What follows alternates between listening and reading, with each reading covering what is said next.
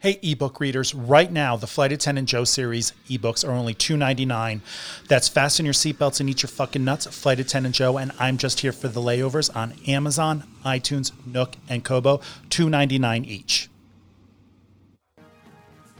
Hey, everybody, if you enjoy listening to Grounded with Flight Attendant Joe, now is your chance to become a patron of the podcast, go check out www.patreon.com slash grounded with flight attendant Joe. There's different tiered levels, and each of one of them comes with something special and unique, including the Friday Debrief, which is a short podcast episode that I record on Friday mornings, just me and my coffee, and it's only available on the Patreon page for patrons. So again, check that out, www.patreon.com slash grounded with Flight Attendant Joe. Hey, everybody, welcome to episode number 37 of the Grounded with Flight Attendant Joe podcast. On today's episode, we have a guest coming back on the show, and I'm very excited because it's the first time I've invited a guest back. And if you have been listening to the podcasts, as you should be, you will know that my guest, Garen Wade, was on the podcast back on April 20th for episode number 17, which was called Joe and Garen Talk Adoption. Now, if you have not listened to that episode, I am going to ask you to stop listening to this one. Go back to April 20th, episode number, number 17. Download that, listen to that episode, and then come back. I'll wait a moment.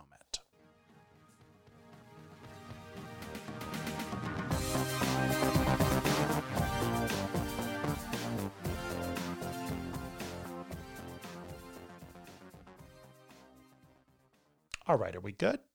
Perfect. Now you're all caught up. So I wanted to invite him back because I had gotten so much great feedback from that episode where people were like, oh my God, Garen's story is so incredible. I could watch it in a movie. And I was like, yeah, there's more to know about Mr. Garen Wade. And he came on the show to talk about it. And I want to say thank you, Garen. So Garen's on the show today. He is an air traffic controller. And we talked about his teenage years living in Jordan with his parents and his sister and his brother and what that was like. We talked about how they lived in the Gambia in West Africa and how they traveled across the Syrian desert because his parents were explorers and they were setting that up in their children's DNA. We also talked about a woman who found him on Facebook from the podcast episode number 17 and knew his mom when they were in high school, and they both would talk about how they wanted to join the Peace Corps. His mom, of course, joining the Peace Corps. We talked about the things he saw growing up in Sri Lanka, growing up in South Africa, growing up in Jordan, growing up in places we would never think we would grow up in. Ladies and gentlemen, welcome the incredible Garen Wade. I had so much fun when Corbin Stacy was on the show, and I called him directly while we were recording. So we're going to do that with my guest today. So let's see how this goes. Let's see if he's ready to talk to me. He better be. He is, I promise. I'm singing a song, I'm waiting. Answer the phone. Garen, hey, Garen hey. Wade, back on. Hey, man. The Grounded with Flight Attendant Joe podcast. How are you, sir? I'm great, man. Thanks for inviting me back on. That's well, very, very kind of you, you know? Well, it's really not. It's all calculated. I know when somebody's interesting and they're going to have a great story to share. I wouldn't have you on if you were boring as fuck. you know? well, I'm glad to hear that. But well, you are the you are the first person that I've invited back. Wow. Okay. So Thank congratulations you. on that. No, it's because well, I was just talking with Matt before I came in the office to to call you and I was like he doesn't even Garen what's so sweet about Garen is he doesn't even realize how incredible his story is. And, what did Matt say? And he's like, "Well, you know what? Would you want somebody who thinks they're incredible?" I said, "No, I might as well have Donald Trump on the show." well, he wouldn't do this show. Right. Anyway. Well, I don't think so. No. I don't think he would like you very much, Joe. he would hate me, which makes me feel so good. But we're not going to talk about him because I'm in a good mood today. So okay. I'm excited to talk about you being back and what's going on. How's life? You know, great. Honestly, I, it's been. I was trying to think right before you called how long it's been. I'm going to say maybe six weeks. Has it been six weeks? About since we talked last. Um, or, so you were on the episode. Yeah, no, since. You were on the ep- number 17. Now you're going to be on episode number 36. So there's been 19 episodes. Oh, wow. Yeah. And it was April 20th. Oh, it was working hard. It, I have been working hard. Thank you for noticing. I appreciate that. but you were on April 20th. You were on 420. Oh, that's right. That's right. Yeah. So, um, right. so um, now, um, yeah. So, um, what's going on? No, no, we've been great. You know what? The, the sort of the blessing that I wasn't sure if it was a good idea, but it has happened is um, that the beaches here in, in uh, Fort Lauderdale have opened, and so I feel like I live at the beach with my kids and some of their friends. I mean, it's sort of it's this incredible, um, it's an incredible gift of living here, and it's also I realize that like how lucky we are. That is a lot of where I spend sometimes mornings and a lot of times watching the sunset. Um, it's a last night, in fact. So that's what I've been doing, a lot of that.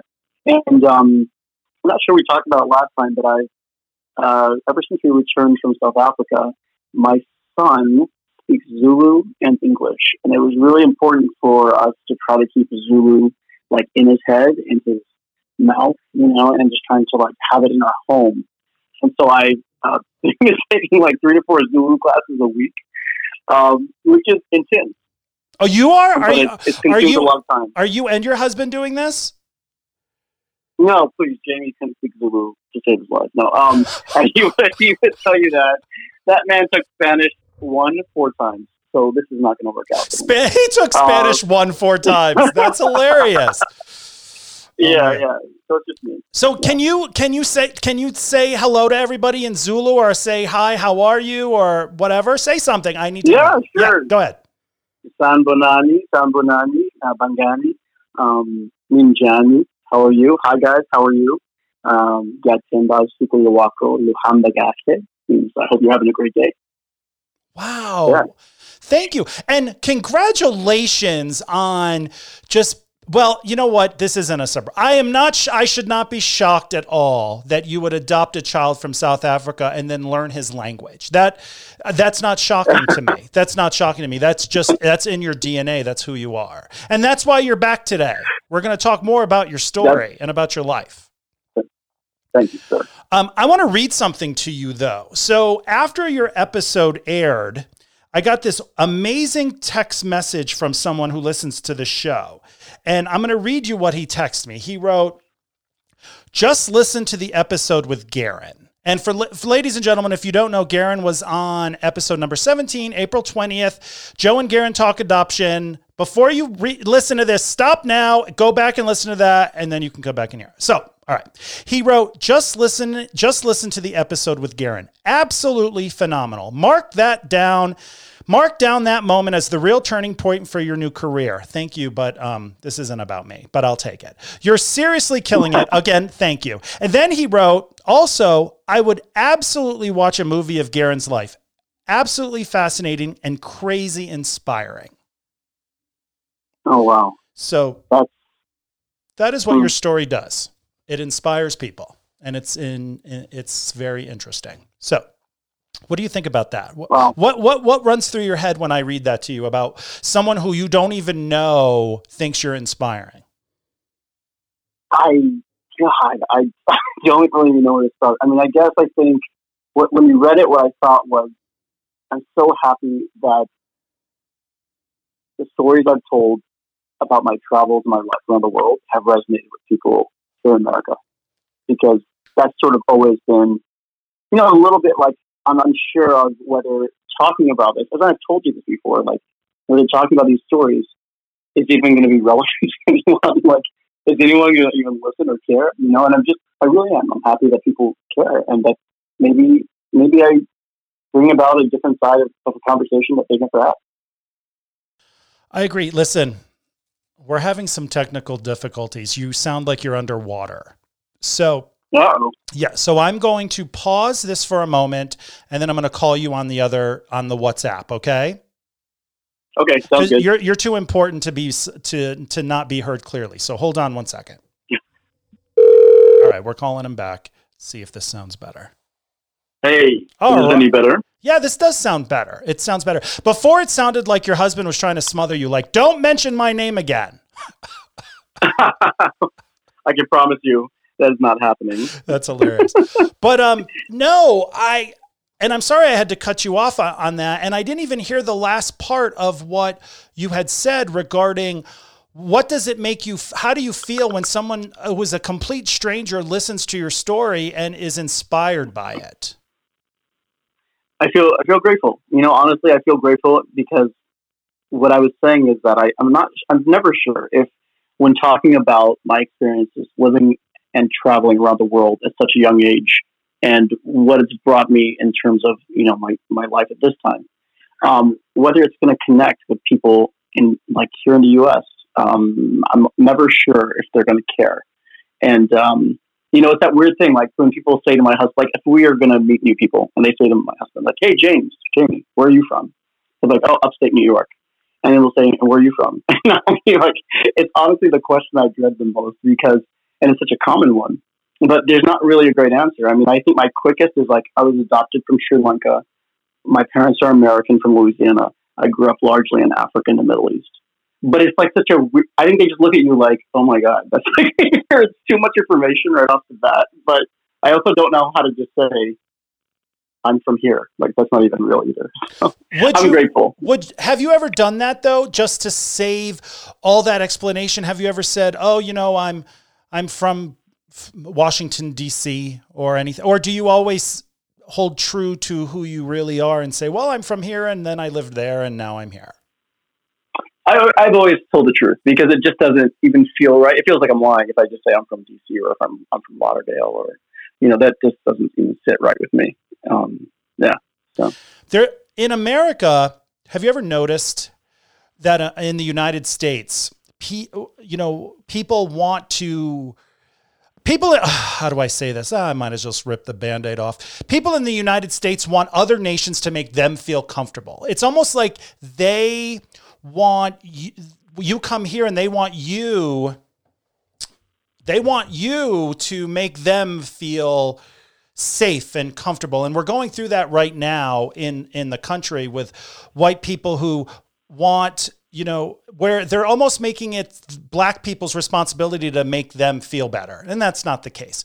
And mm-hmm. so when you're when you share that with me, the first thing I think of is someone who moves from like an Asian country that has a very hard name to pronounce.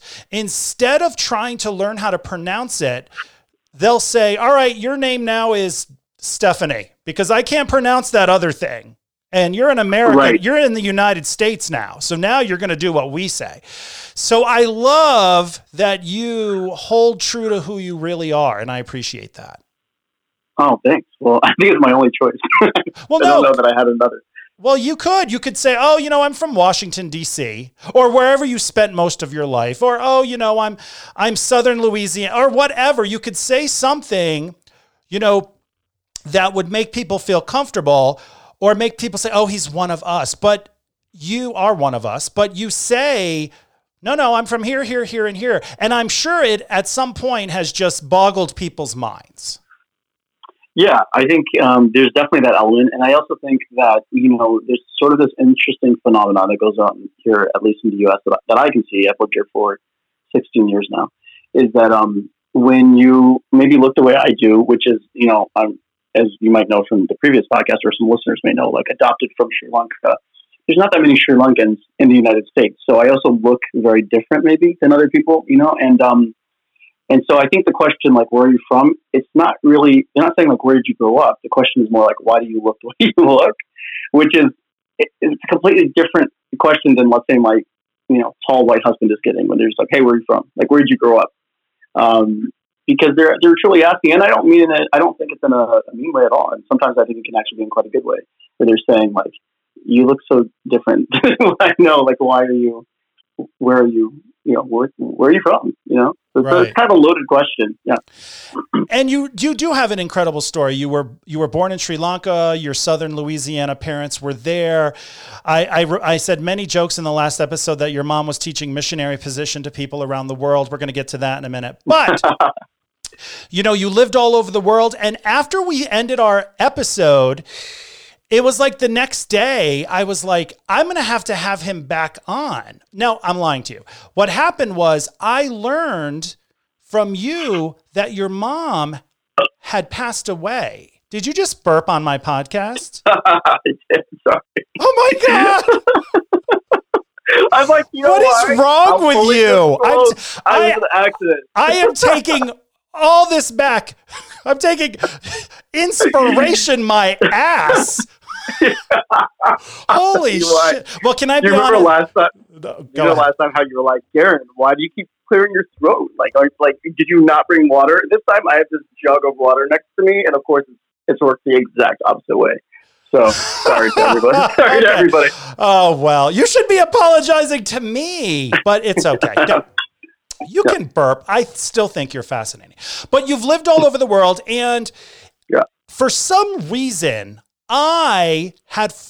I did not know that your mom had passed away. And I said this. I'm going to share this clip from our last episode, and then we'll talk about. I want to definitely talk about your mom, but let me share this clip real quick. Sure. She was a what? Um, I'm sorry. She was a what? She was a sex ed teacher, sexual education teacher. Are you for real? Oh, was she Yeah. was she teaching like you know here you use a condom? right. Yeah, I mean, yeah, exactly. She was teaching biology and she was teaching sex ed to young South Africans who were, you know, um, young adults. Yeah. So that, I laughed because, you know, my parents were, my parents were sort of this, uh, really an anomaly. I mean, they were a football player and almost like cheerleader type from South Louisiana who then, once they got together, decided that they were going to move to Africa and the Peace Corps. They moved to Botswana and they like just got, dove into this life that was a complete reversal of their entire upbringing. And they were sort of hippies. They were very liberal. They were, you know, so just when you said missionary, I was like, no, they were like probably completely opposite of. No, she was teaching missionary position to South Africa. Yeah, right. she was a missionary position educator. Yeah, that's what it is. oh my God, I'm sorry. I don't mean to disrespect Yeah. your mom. Oh, She's like an please, angel, for it. God's sake. Come on, I love it. I love it. And the the interesting part about that is when I said that, I thought she was still alive. Ah, okay. So Oh, yeah, I did not know. I would probably have not said that joke or thought about that if if she was a lot if she had passed away. And that's the funniest part about it is I would rather have her hear that if she was alive than say that joke knowing that she had passed away. But she she is when did she pass away and can you share that story because I am ignorant to it. Sure. So first, let me say I'm happy that you didn't know, so that you could make that joke because you know I think you're extraordinarily funny. So, um, and I got feedback from people really around the world that pointed to that moment that you just played, and people said I just couldn't stop laughing at the missionary joke. Are you So- serious? You have you have an audience in you know many places. Well, Um, I'm glad that. Well, no, I'm glad that they thought that was funny, and um, yeah. But go ahead. Yeah, sure. You know, um, it's yeah, it's the first time I've ever spoken about it really publicly. But it's it, in 2001. My sister was getting ready to graduate from the American Community School in Amman, Jordan, and we had lived there since 1998. And my mom was having some problems. She was, um, you know, with like her gallbladder, and she was quite uncomfortable. And she decided that prior to April or May, whenever my sister was graduating, that she would go and um, get her gallbladder removed. It's a very easy surgery. It's like it's a kind of a common surgery, really. And so, um, you know, they did their homework and they found a doctor, surgeon in in uh, this is Amman Surgical Hospital in Jordan, um, who had done this many times. I believe over two thousand times, and uh, had sort of a great track record. And so she said, "I just want to get this done so I can feel great for your sister's graduation and the summer that follows and taking her to college. And we, we were all, you know, I mean, as a kid, you don't really think about anything other than like your parents made a decision and so it must be a good one or this is going to work out. There wasn't really any conversation about it. Just hope you're doing well. We'll help you through this. And it doesn't seem like recovery is going to be super long. And then um, she went in for the surgery and while she was in surgery, the surgeon perforated her small intestine and didn't know it Um, you know, she was in recovery, but you know, in an immense amount of pain. We visited her at the hospital. That was the last time I ever saw her live, and she was, you know, she had like a very high pain tolerance, but I could see that something was deeply wrong. And um, she also, you know, her background was in nursing, nursing and teaching. So I think she was well aware that something was very wrong. They took her back into surgery to see what happened. The surgeon realized that he had previously perforated her intestine and that she was leaking, you know, toxic waste into her body. Had been. Uh, she ended up in ICU that night, and she died later that morning. And it was, it, it was like, I don't know, Joe. It's still like, it just is unreal. I mean, it's to have. I was 14, and what happened was that early that morning, I had chosen that night to sleep in my mom's bed with my little brother, who at the time was 10. And my dad spent the night at ICU. And he came into the house that morning early. We were having breakfast, getting ready to go to school. And he just kind of waved at us, like, come here, guys. And I thought, oh, good, like, good. We're going to get an update on, on, on mom, on mom. And so we made our way to the living room and he told us to call our sister. We got her. And we sat there and then he just, you know, like burst out crying really and said, You guys, your mom died. And it was, uh, yeah, it was, it's, you know, it's over 20 years. It's even hard for me to talk about. I mean, it's, it's, it's something that is so, uh, sounds silly to say life changing, but in that moment, your life changes forever. And, um, and it will never be the same. And there's no getting over it. it people don't get over that. You know, they just live with it. Um, yeah, it was hard. It was really hard, and it was. Um,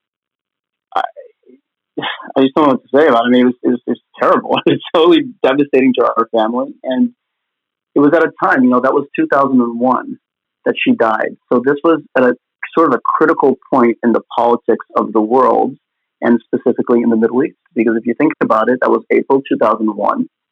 And then just what, a couple months, September 11th will have happened.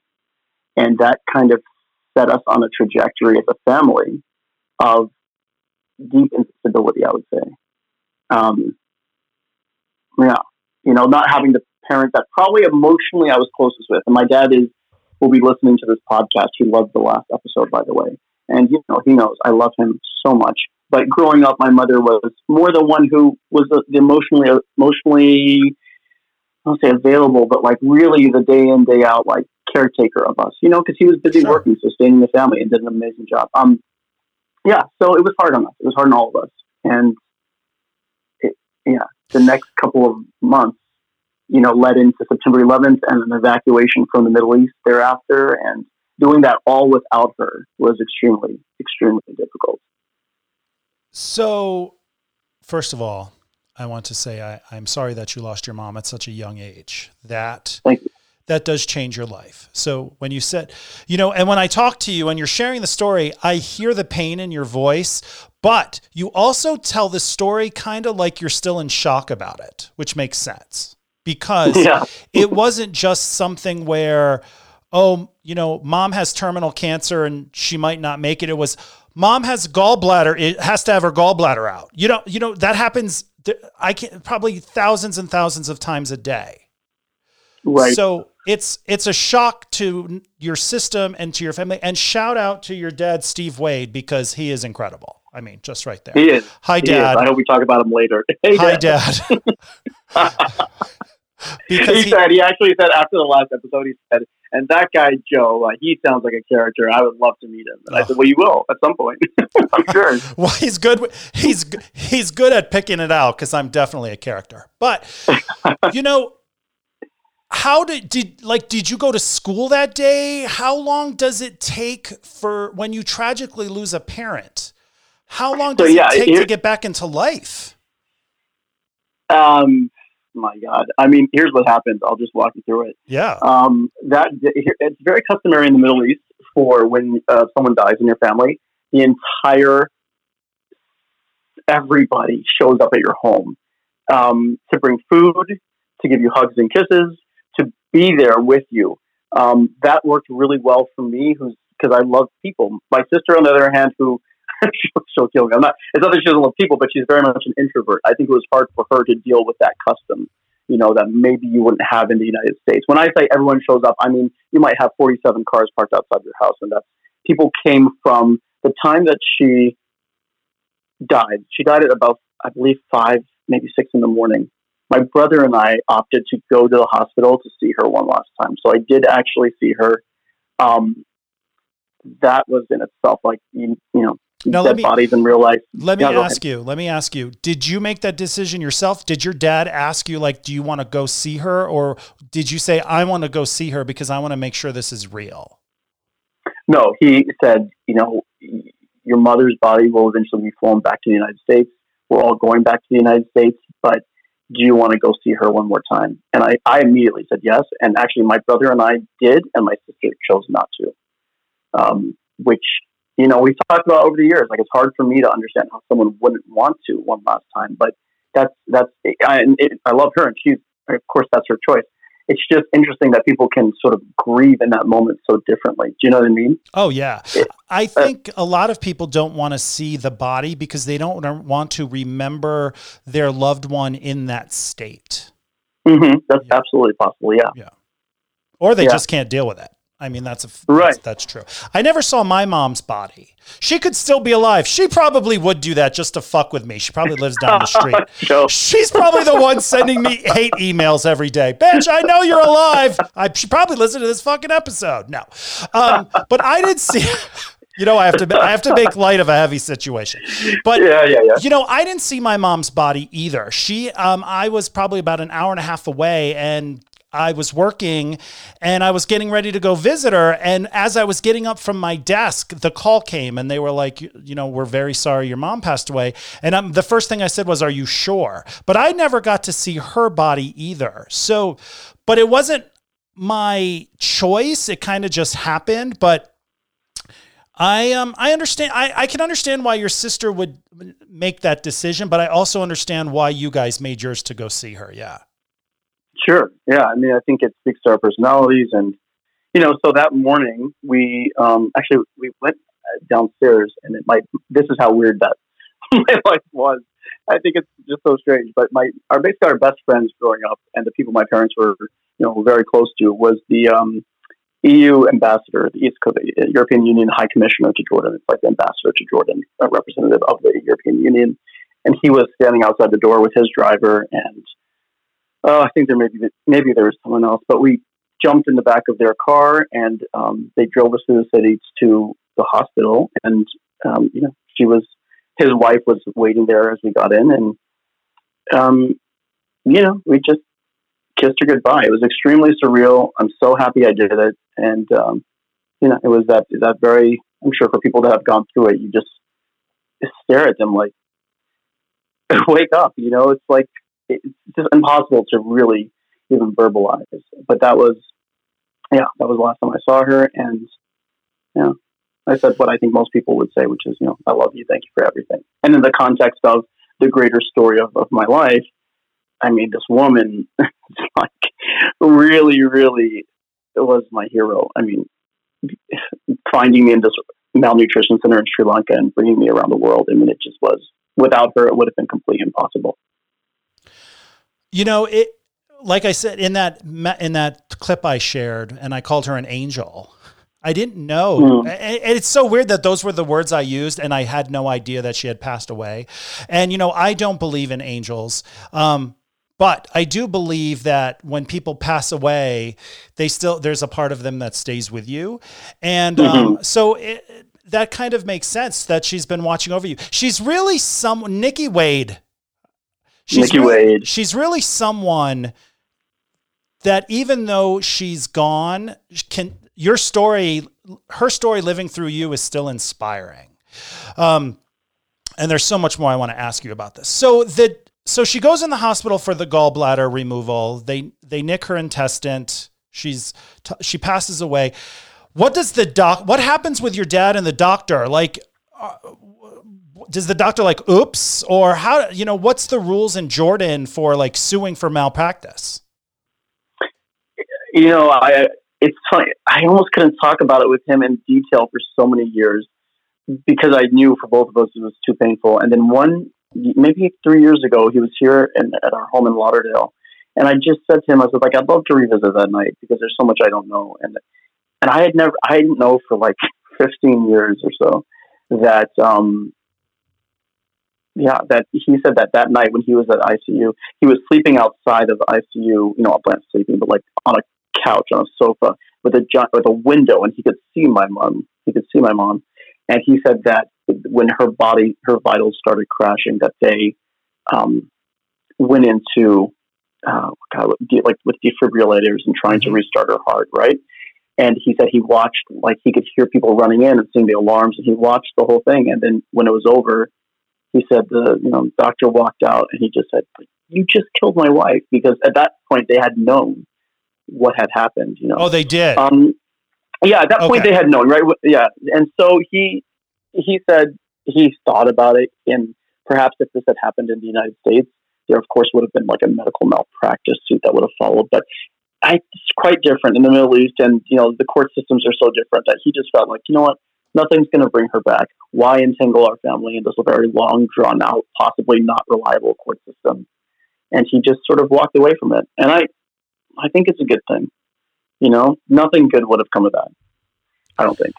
So you don't think holding I, holding the doctor accountable would have, anything would have came good from that? Well, I think if he is um, penalized in his own profession in some form, however that might happen, sure. But in terms of us, basically what you're talking about is getting money from the situation. I just don't. I don't know. That just didn't really. It, uh, that doesn't change anything for me. You know, for me, I'll speak for myself. Mm-hmm. Do I hope that he was held accountable? Sure. I mean, I hope that something happened. It would be the same way that as if I, you know, you know, I'm an air traffic controller. If I crashed an airplane, I mean, I'm liable. Yeah. You know what I mean? And I can understand actually now, having been a, an air traffic controller for the United States for 10 years, it's like you know the risk of that job every single day. Um, and you, you work with it. Uh, I, I don't know what happened to him, but I also, and this is probably the most interesting thing, I've never wanted to know who he was, see a picture of him, know his name. It's like almost too hard for me. it's weird because, of course, I could find that probably in an hour if I tried, but I just have always, for almost 20 years, kept it away. Like, no interest in knowing. No um, interest in knowing who the doctor was or what happened correct. to him. And correct. let me let me let me correct myself. When I was talking about like malpractice, I probably used that word, which does mean you get money, but you know, I, I think th- I think people in the United States are sue happy, so I'm not I'm not on board with just suing for suing reasons. But I was more concerned about was this person who took your mom's life from because of negligence was he held accountable? That was mm. that was that was the meat of my question. Um, sure. You know, did was like was he held accountable? I'm not going to tell you what to do, but I need to know. I yeah, well, I think it's a very natural next. You know, people, that's kind of what people say. Like, what happened to him? And the answer is, I, I, I don't know, and I probably will never know. Um, no, it's it's sad. It's just what it is. It's sad. I mean, it is sad. It's um, you know, in the United States, that so, guy would have probably um, had his license taken away. Let me ask you this: What if it would have been the other way around? How do you think things would have gone if it was your dad who had passed away and your mom was there to come in the house and to tell you that your dad had passed away? Um, it's a great question. No one's ever asked me that before. How would it have been different? Um, God, I mean, I guess in the sense that because we were living in Jordan, because of my father's job, we would have definitely had to leave and move back to the United States.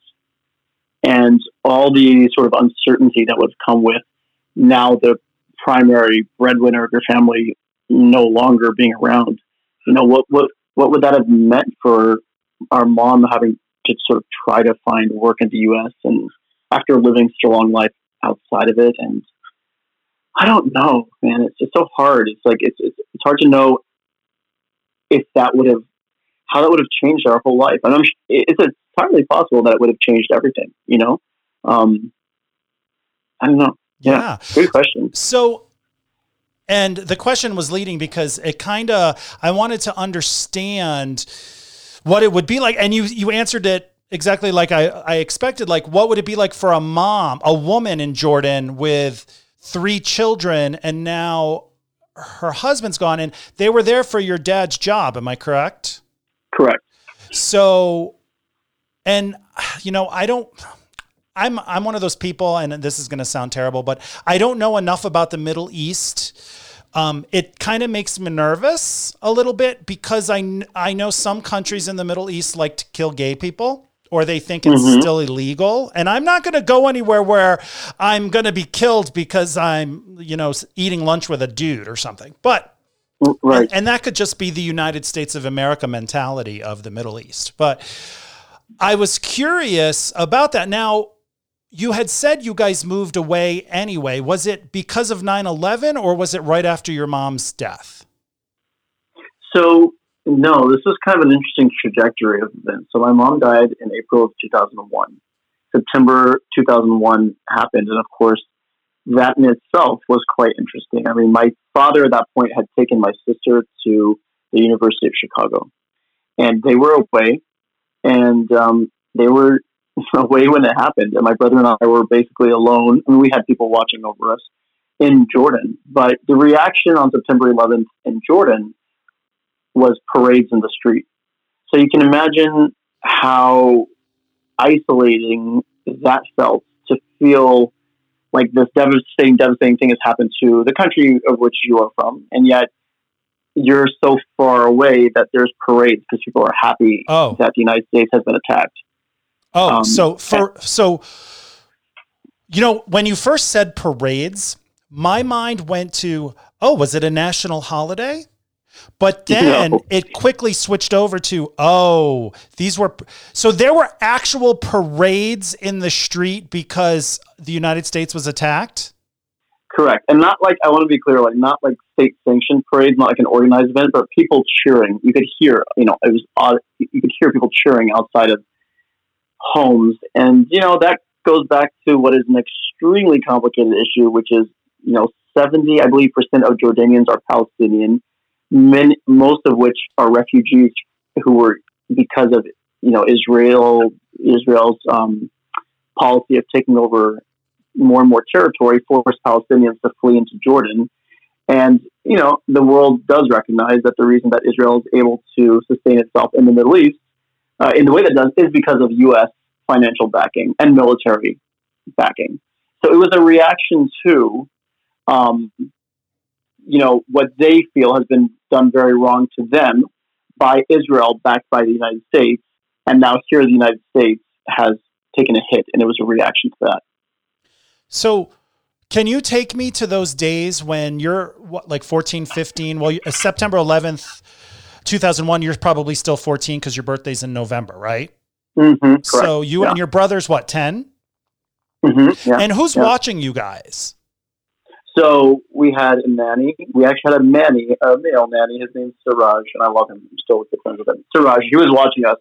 Um, but that day, actually, do you remember that? Remember I told you how when my mom died that the um, the ambassador to the European Union was the one who came to kind of pick us up that morning. Right. I was actually at his home because we were such good friends with him. I had just come back from school. You have to imagine, like September 11th happening at what eight, some between eight and nine in the morning, right in the U.S. Eastern Standard Time and then you're going like some seven hours in the afternoon. So we had just come back from school, and that day I so happened to be going to their home, um, to the to the residence, right to their home. And so um, I walked in just as the second aircraft was go, or just as the um, aircraft was going into the second tower, um, and you know that was sort of the realization of the entire thing. Uh, And you're Yeah. you're in Jordan, and your dad and your sister are in Chicago. Your mom's passed away, and you're just there with your 10 year old brother. Like, excuse my language, what the fuck is happening? People are cheering in the streets, and my parents are there. My dad's there, yeah, not a not in the streets. yeah, He's in Chicago. not- yeah, He's in Chicago, yeah. let's let's Yeah, clarify yeah, that. exactly.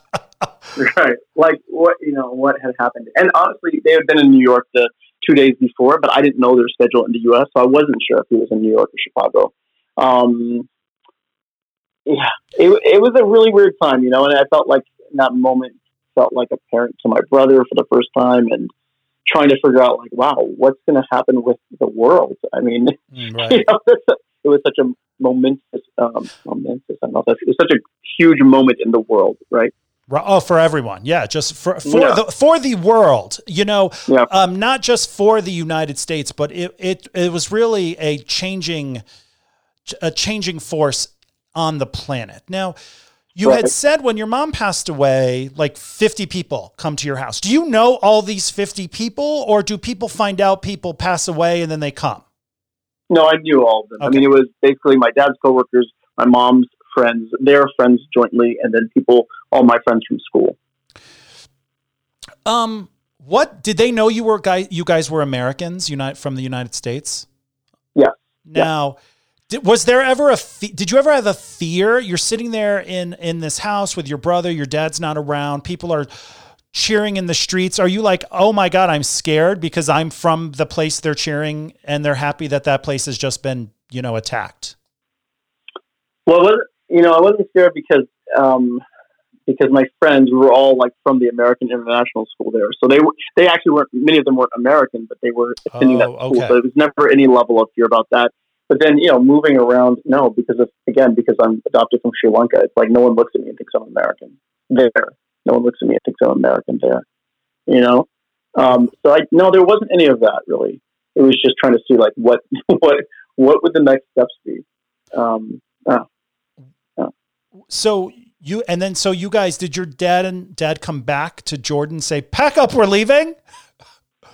no, it worked out. So you know, right after she died, within within 24 hours, me, my sister, my brother flew to Germany, and from Germany we connected on to Washington, and from Washington we connected on to Louisiana. Just the three of us. We were all very young, um, and my dad stayed back with, to bring my mom's body home. And um, we went to Louisiana to her parents' house, to our grandparents' home, and that's where we, you know, he eventually made his way there with her body. It's where we had the first funeral. And then, I don't know, within maybe three weeks, we went back to the Middle East, had a funeral there for everyone that knew and loved her there in Amman, Jordan. And, um, you know, then September 11th happened. That that kind of sparks this whole. I think what you're getting at is like what happened thereafter. Is that what you're saying? Like what happened thereafter? Um, did we have right. to leave immediately or did we stay? Is that what you're asking, Joe? Yeah, I was asking like when your mom passed away, did you guys move away right away? But it was not until after 9 11 that you guys decided to come back to the States. And was it because of 9 11 um, or was it for reasons of we've just going to get out of the Middle East now? No, so here, it's actually doesn't, it goes like this 2011, uh, sorry, yeah, 9 11 and 2001 happened. Um, the political climate there at the time was like, what what do we do? How does this go? Um, in 2002, my dad's colleague, his name uh, is Larry Foley. Pretty well publicized story. He was uh, working for the USAID mission there, the United States Agency for International Development.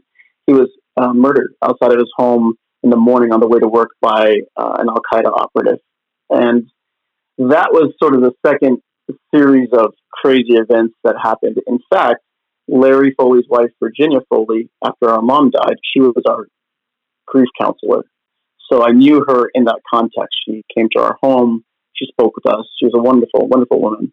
Um, and just a year later, her husband was uh, executed, was murdered. And so that day, um, just as I said, everyone came to my home when my mother died. We all went to their home, and it was extremely strange. You know, I mean, you could see the remnants of his of his blood in their driveway and making our way into their home to see her. I mean, basically, the only other time I saw her was when she was acting as a counselor to us. And then to be a year later in her home, she suffered this massive loss. Um, you know, her husband was basically shot by two operatives who uh, I believe the entire plot was sort of um, the brainchild of, I believe it was Abu Musab al Zarqawi, who was who was a very, very close associate of Osama bin Laden. I mean, they were Al Qaeda operatives, basically. Uh, Abu Musab al Zarqawi was later killed in an American airstrike in Iraq in 2006. So, um, you know, that was 2002. He died.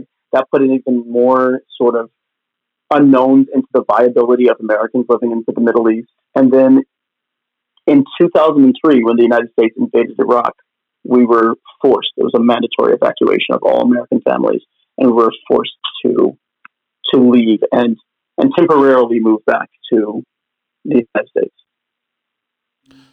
Wow. And you tell me, oh, my story's not interesting. I should get on an airplane, fly to Fort Lauderdale, and slap you, fly back, and then hit record and continue this conversation. so that must have been quite a shock to your dad's system too, because I, I what I believe is, and I'm probably wrong, but I do believe and correct me, of course, if I'm wrong, like the Taliban, Al Qaeda, they search or they look for white whether you're American or you're you're French or whatever, and you're working in that country, and they kind of target you. Is is that a good? Is that pretty accurate? Sure, absolutely. Especially okay. people that they perceive to be working on behalf of the American government in some capacity in countries where they feel they can, you know, sort of create a plot to to murder people. Yeah. Do you think? Do, let me ask you this, and this is just assumption, but you know, I'm curious. I wonder if your dad's name was ever on a list for them to get to for them to target? Yeah, actually, he he. I can't really get into all that, but no. yes, in later years, he, he was actually uh, he found out that his name was on the list. So, wow. Um, yeah, it's it's actually been. I will say this: I have worried for years, Joe, uh, that my dad would sort of meet the end of his life in this sort of way because of the type of work he did and because of the countries he lived in. And many years later, when he lived in uh, I don't actually want to say the country. No, um, don't, don't. It's okay. On the country, yeah, that he he did. Um, he was living in a home. He had a, a he had a security team living with him mm. because it was quite a dangerous situation, and he uh, it was it was actually printed in their press that he was um, an Israeli, um, like an, a, a Mossad agent, which is the Israeli sort of special agent, which is untrue. He's not, and he's an American citizen, and he was working in a very different capacity but it forced him to have to flee the country after it was discovered that this kind of um, you know press was being actually published out there for the public to see because of course that's wow. like the dream is to like kill an Israeli secret agent. Oh, so, okay. yeah, we've we've been through. I mean, yeah, yeah, yeah. So let's get off your dad for a moment. Let so you guys go to Southern Louisiana for your mom's funeral. And mm-hmm. from what I learned in our last conversation, your grandparents were raging racists. well, very, yes, I would say like I would say that was definitely something that would they would have never described themselves as, but clearly we know yes. Well, yeah. All, if you ask a racist if they're racist, they say no. That's just the way. Uh, well, I don't know. I've been seeing a lot of videos lately where women are on rec- white. It's always white women for some reason. I don't know why, but I've been watching a lot of videos where white women are being recorded and they're not even they're not even backing down from from being racist. They're like, yeah, you've made me this way. So it's crazy. So, but so I'm curious about you know, you guys come back. I was there ever like where your grandmother blamed like your dad for bringing her to these places that might she might not be dead if she lived in the United States. And I'm not saying that to I'm not I love your dad, I don't know him, and I'm not blaming him, of course, but I'm just saying from your grandparents' point of view, I could see where that would happen. Yeah, you know, um, it's funny is that years before my mom and I were sitting around talking, we had a very kind of oh god, we fought a lot, but we really loved each other. At the same time, we laughed a ton, a ton together. And she said, she said one day, she said, you know, if something were to ever happen to me, oh my god, you know, our, my family would totally blame your father. and we kind of laughed about it because we knew it kind of made sense to us. But I don't believe in the end that they did that at all. In fact, oh, I think they were very good. good to my father, and they were, um, you know, very good to him. Yeah. Well, that's good. That, that, you know what? That makes me feel good. I, am happy because you know it's not his fault. It's nobody's fault. It's just a. No. It was just an accident. But I was right. curious about what your grandparents like, would think. Yeah, sure. And she was. I mean, you know, when you they knew very well that she was the one. Even though he got the jobs in various countries, she was the one kind of like we should go here. We should try to do this. Like she was the one that dragged him to Botswana in the first place in the seventies. Right? It wasn't like it wasn't him. He was like following her in a way. So they knew that she was kind of the ringleader. You know? the ringleader. I love that. I love that. And and you know, just from what you told me, she sounds like she was a very um, not powerful in a negative way, but she knew what she wanted. She was strong-willed, educated, and she was trying to make a difference in the world. Yeah, very much so. It's a great description of her. What brought them? And I forgot this, but and we might not even talk about what brought them to Botswana in the first place. I think it was just it was where they were placed by the Peace Corps. So when you apply for the Peace Corps and you get accepted into the, the program, they place uh, they place you where they need you. That was it. Okay. Well, you brought up the Peace Corps, so I wanted to play a clip. Um, this isn't from a previous episode. This is from a conversation you and I were having after your episode aired. And just to get people up to speed, you you were sending me messages on WhatsApp and your finger kept slipping and you sent four messages. and it was like a fourth of this uh, fourth uh, half and and then finally you were able to share this incredible story with me and i want to share it with the listeners so um one let me push this button here and there you go Joe, sorry, I don't know what's happening. It never does this. Anyway, she said, Your mom and I totally thought about joining the Peace Corps. She talked about it. And she and I were friends in Texas um, in her 20s. And I'm not surprised at all how her life um, went on, you know, to adopt you guys. Anyway, it was super moving for me to get a note like that from a person I don't feel I even know who knew my mom, who's, you know, you know, she passed away when I was 15, who knew my mom when she was in her 20s. That's just crazy. So, I mean, I can say thank you to you for a lot of reasons, but if this is the kind of feedback that I'm going to get from people around the world, dude, that makes my heart beam. Like, I want nothing more than for people to call me and tell me stories and be like, hi, I just want to let you know I know your mom. I mean, that's like a dream. So I was just blown away by that. That you know, that's emotional. I almost hear your voice cracking in that message that you sent me. Yeah, it was. It was. it's just great to hear that.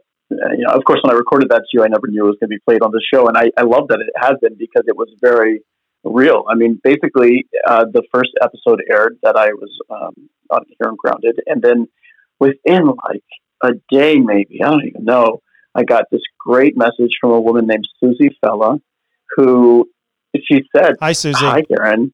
Hey, Susie."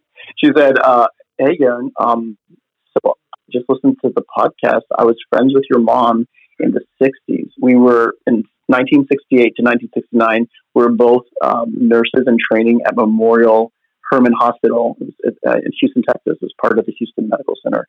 And um, I loved your mother, and she and I had great times together. And this is before she like left for Africa, and we used to talk about joining the Peace Corps and what that would look like for her. And but mostly we were just like studying hard and you know maybe going out to meet boys and hanging out. And I was like, how how did this happen? You know, I mean, how did this happen? This was nineteen. Someone talking about you know their experiences with my mom in 1968 has contacted me in 2020 because I came on grounded. So thank you. Well, been, yeah. I, I, don't, I don't, I can't even process that. I think that is so incredible. And so, have you spoken with this woman anymore? Have you gotten any information out of her that you possibly didn't know about your mom from when she was a child, uh, or when she was a teenager?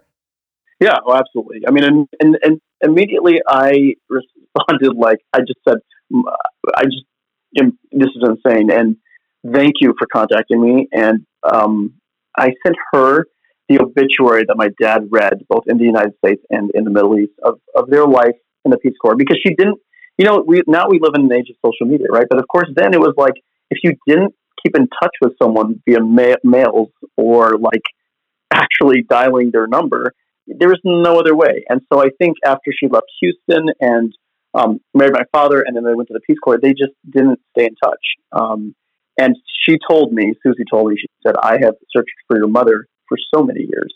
Oh I God. looked for her in different ways. I always wanted to reconnect with her. And then one day I came across you.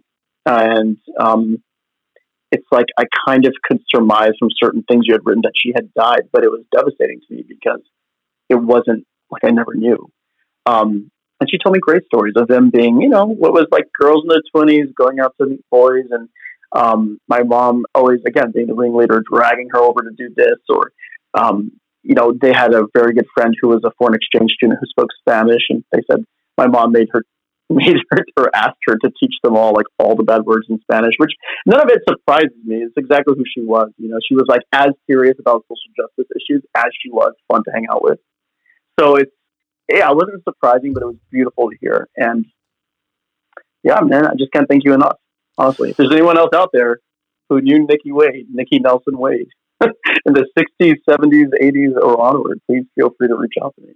I um do you do you ever see yourself going back to southern Louisiana to look deeper into your mom's past? Huh. Uh, I've not thought that. I've not thought that because I do know, like the friends that she kind of was in high school with, there was a number of them that she she always stayed in contact with, or was able. Or, you know what it was? It was a function of us returning to Louisiana in the summers, and those people still lived in the same homes, and we would like just see them in the neighborhood, right? I've always been able to access those people, and I'm super grateful for that. But I no, I don't think her. I've never thought about going and like doing the digging. It's a great idea, honestly. I mean, that's not. I've not thought about it in that way, though. Well, yeah, you know, because we we you know when we're when we're growing up, it's so it's almost funny to realize or to find out. Actually, the words find to like to find out that your parents had a life before you. Oh yeah. Because you just think of them, they're your parents. And then you find out, oh my God, my mom is out there checking out boys when she's a teenager and learning all the bad Spanish words, which I must tell you, that's what I was doing as a teenager. So your mom and I connected. I was learning yeah. all the bad Spanish words and I was chasing after boys at 16. So yeah, it makes it, does make a difference. Yeah. So incredible. You know, uh, the other day, my bro- my uh, my sons were they get this thing where like one of them has an iPad and the other one steals my phone, which I've sort of put a, uh, an end to that because of the story. But um, they were each uh, calling each other from their from rooms. Like one goes to the living room, one goes to my bedroom, and they just call each other on Facetime and laugh. Okay, that's what they do. And I don't know how it happened, but they the other day the the little one like dialed my ex boyfriend's number. Oh my god! I, oh yeah! Oh my god! You're right. Oh my god! And this guy, um, you know, I dated for a while in, in uh, when I was in yeah, university, and um, he's a good guy. He's actually a really good guy. We still talk. We've talked. You know, I, I like him. It's not like a bad situation at all. But I also like he's so he's in Texas in Austin. He's sitting apparently he's sitting in a meeting, and he he just gets getting FaceTimed, and he he te- wow. so I of course don't have my phone, and I I, eventually what, what's happening is my youngest is calling him on repeat, and every time he answers, like here's this little like South African kid's face like popping up into his window, and I'm sure he's like, what the fuck is going on? So I, eventually, like I take my phone and I see like six texts from from him, and it says, it says, Garen, are, are you okay? Do you need me to leave this meeting? Um, are you all right? I can call you if you need me. And I was like, oh my God, like you know, you would never imagine, right, with your ex, like how of all people. that's so embarrassing. yeah, yeah, yeah, it was so embarrassing. I mean, that's the last time he played with my phone. Yeah. But and then you're like, you will never see daddy's phone again. But you know, yes. kudos for for the ex boyfriend to think, oh my god, maybe this kid's trying to tell me that his dad's on the floor. Well, he's that kind of guy. He's a super nice guy, and it just it, the whole reason you know I'm telling that story is your kids don't think of you as having a life before them, and you know they were like, what happened? I'm like, well, you were calling, you know, someone I dated before your father. And they just looked at me like, "What are you talking about?" like, that's a what? that's a great story you can share with him when he's a teenager. Yeah, right. You could be right. like, "You know, you did this to me, and you're crazy." Um, and yeah. Um, so I want to go. So Botswana, that's and then they moved to the Philippines. Um, they actually, after they finished in Botswana, um, they hiked from Botswana through southern Africa up the east coast of Africa to Kenya. Did you they say? Did sh- you say hiked? Yeah, I did. These people, I can't take these people. these people are crazy. They're That's awesome. crazy. They, they, I mean, Steve, I know they really Steve, were. you're crazy. but go ahead. They, you know, they um, made their way to Kenya, got on a, a ship to India, um, they said they were like the whatever the last class. That's all they could afford because you know Peace Corps volunteers are quite poor. And um, they took a ship to India, and then part two, they hiked from India through all of you know like the Middle East into Germany. And when they got to Germany, they stood on the autobahn. I love this story. and they held a sign up that said New York City. Like, we need help going to New York City. And of course, people laughed, and I don't know, but they, they probably got a, a ride to somewhere which allowed them to get to an airport and whatever it was. And then they made their way back to the United States where my dad went to Columbia, got his MBA, and then they um, set off to the Philippines. I love the idea that your parents come from southern Louisiana. They go, they explore the world. They come back for for more education, and then they go back out and change the world. Yeah, it's nice, isn't it? It's so incredible. It's so incredible. But I want to talk a little bit about because I'm I'm very interested in the idea. So we're going to go back to Jordan, but I'm very interested in the idea of Americans living abroad, especially in the Middle East. Um, You Mhm. had mentioned something, and this is probably a, a fun topic, but you had mentioned going to school with the Princess of Jordan. Yeah, true. And I wanted to know what what was that like because it sounds like you guys had lots of influential friends when you were there. Yeah, or and in a way, it's just the life you live when you live that life. You know, it never felt different to us or extraordinary in its circumstances. It was just sort of how it was. I mean, it, our friends were like the American. And when I was really young, I was like, I remember like kicking my legs when we lived in Gambia. We should totally talk about Gambia at some point. It's a very interesting story. But just to say, I didn't like, even know Gambia was on the table. Yeah. oh, that's too much. Yeah. Go ahead. Go ahead. but just no, just you know, as a kid, my norm was often like sitting with my mom at the ambassador's house overlooking the ocean in Banjul, Gambia, kicking my legs under the table, wondering when we could leave. You know, that was like normal for me. And so in Jordan, it wasn't really that weird when they came. I think one of the teachers came and told our class in I want to say it was tenth or eleventh grade. They said um, the Princess of Jordan is going to be coming to um, your class. And our classes were small. It's not like America. Like our classes were like 20 people. So if even. So, you know, it was like you were definitely going to know this person, be around them constantly. Um, and so it is actually Noor Al Hussein's daughter. Noor Al Hussein is the queen uh, of uh, King Hussein. Um, she's the American queen, I believe, from California, that married King Hussein and, uh, you know, was the queen for a very long time until King Hussein died. He actually died while we were there. So, yeah, she was in our class. And how was that? I mean, it was fairly normal. Her bodyguards were outside. It was, I don't know, we didn't really think about it, Joe. It's, I mean, now it sounds insane. People like to talk about this, but it was not different. Um, she was, you know, I sat next to her in AP economics, I believe, and we kind of just talk. I mean, she was a normal kid in the class. I I. I'm going to call you out because you you were leading me on before we talked on this podcast. You led me on to believe that she probably wasn't the kindest person. well, that is that is true. Okay. Oh man. yeah, Okay, is this is grounded That with flight attendant Joe. she wa- let me let me preface. I mean, I'm talking about literally a member of the royal family, so I don't want to, you know. Basically, she and I did not get along. I mean, when I say that, like we sat next to each other, it was fine. It was this. We weren't best friends. I certainly didn't go over to the, over to the palace like some of my friends were going to the palace, you know, to for, to hang out after school. That was not our relationship. Um, I will say this. Oh, This good. Yeah, princess- juicy, juicy. This, oh Juicy. man, you put me in this spot. Okay, I'm not going to say her name. This is the Maury Povich section of the podcast. That's what Matt Matt always tells me that. Matt always says, You've got to find the line. You don't want to go Maury. Yeah. That's good that's advice. right. That's good That's advice. good. Um, look, she people. I'm were young. She was who she was. I'm, you know, I'm sure she's changed. But at the time, it seemed not enough that her father was the king because we would be standing in line to maybe buy lunch, you know, and his his her father's face was on the money, right? And so I can remember one one specific. I mean, th- these things happen, right? Yeah, I And. I remember one time she was standing next to me and she said, uh, Garen, you know that's my father.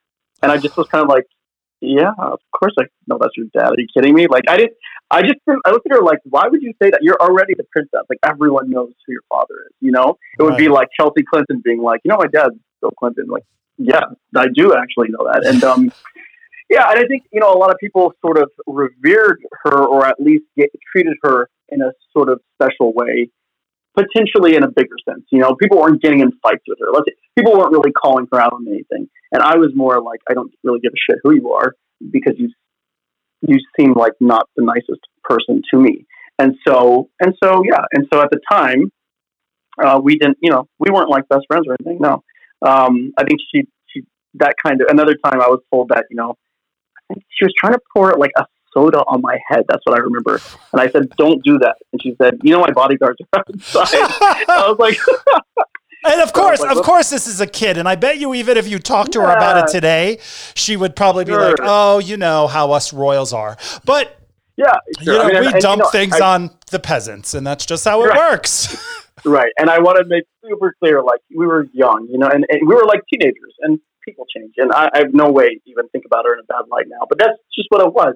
I will say, you know, you knew that you could never say something against her family. That was made very clear, you know? By- Um, By who? The teacher? just, no, just like the culture was like, you do not talk shit Oh. about the royal family. You know, in a way in the U.S. where you can slam a U.S. president, you do not like say anything bad about the royal family because it, there's not really freedom of speech there. There's really not. As much as anyone would like to say that there is, there's just not. so, Well, we have the Um, most we yeah. have the most freedom of speech. You know, Matt always reminds me of that when we're watching TV and he's like, "You think he's like pick Australia or Canada. Those are f- such liberal countries, but you still can't say everything you want." true. Actually, my friend who's from Canada was telling me, "Hey, Jordan, what's up?"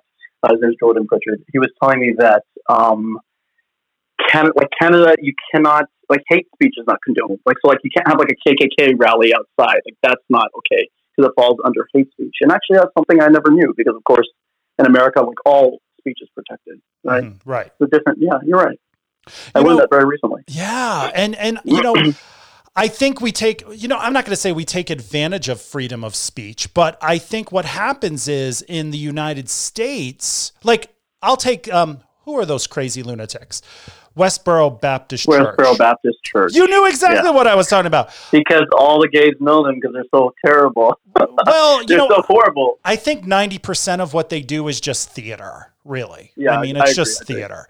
But Like optics. you know, you have people like that and they're spewing things that are horrific and awful and terrible, but you know, I don't like to hear it and I don't listen to it, but because it's the United States, they have that freedom. Now, freedom of speech, I think people get confused because they only want it to work for the things they want to hear. Right, exactly. And, you know, yeah, like I don't agree with their message, but be, they have the right to say it. And so that's so Mhm. United States because think about this in the United States, you can walk around with a Nazi flag and you won't get arrested. If you're in Germany, you're arrested. Right. It's very different. Yeah. Yeah. And um, so I, and you know what, my favorite, I think my favorite one is the freedom. My favorite amendment is the first one, the freedom of speech, because it's something that we take for granted. Um, hmm and we don't even realize we take it for granted.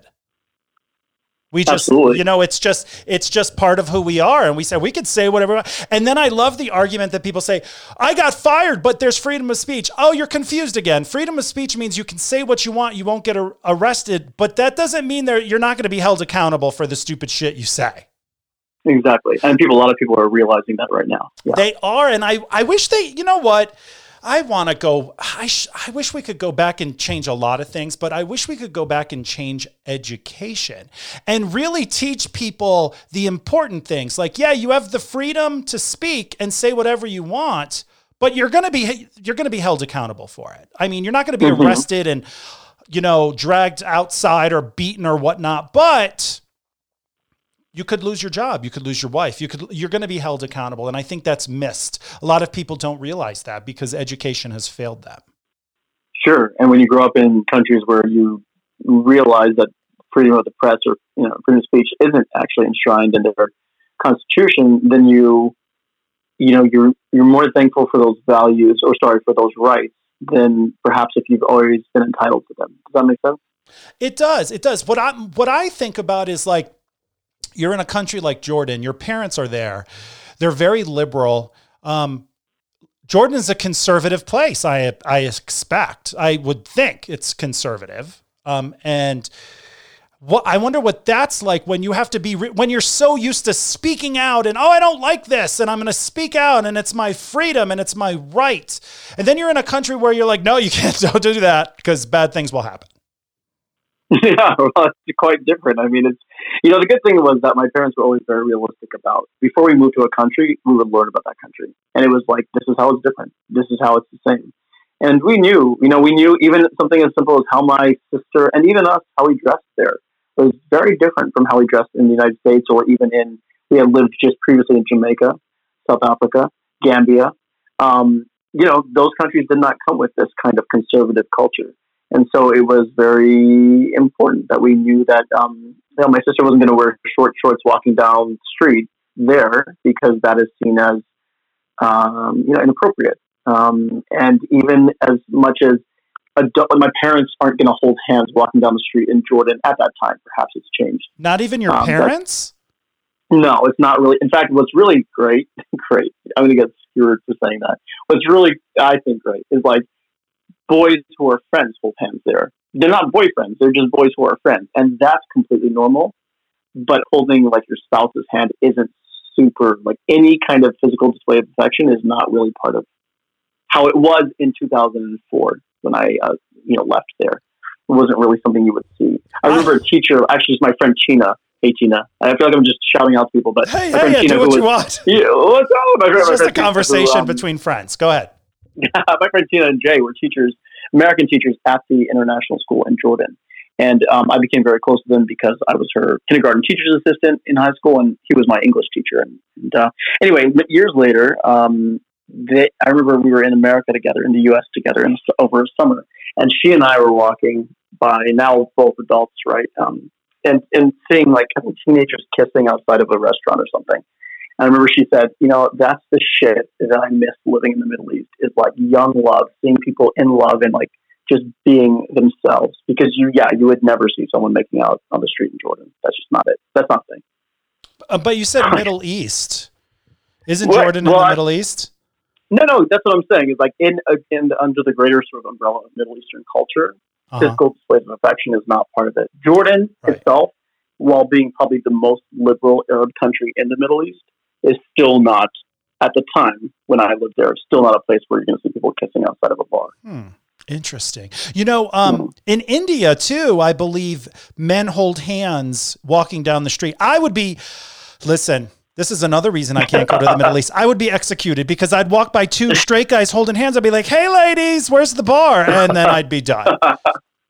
and it's opposite in the States because there's this homophobic fear in the United States, especially with heterosexual men, that they have to put that exclamation mark, a literal exclamation mark at the end of I'm straight. Right. It's like the fear of being gay is just so the, the, the idea that, that yeah, the fear that someone would think I was not it, not even get caught with a dick in your mouth. Sorry, Steve. Um, now I'm apologizing to your dad on my own podcast. Um, but not only is it, I gotta re, I gotta refocus here. I've been. I, I promise you, he's laughing. I'm he's like sitting in. well, he's ahead. sitting in Italy laughing. At, I would promise you, he's sitting in Italy laughing. Well, I'm mad that he's yeah. sitting in Italy and I'm not. But okay. But um, I totally forgot what I was going to say because I threw out the dick joke and then I thought about your dad listening and I felt horrible.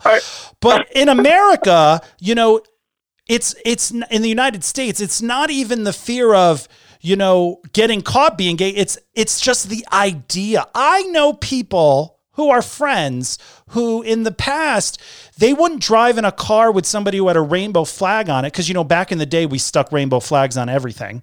And um, back in like the mid 90s it was if you didn't have a rainbow if you were gay and you didn't have a rainbow flag on your car you were you weren't woke let me tell you I mean, if it was today now, oh my God, people would be attacked because they didn't have a rainbow sticker on their car.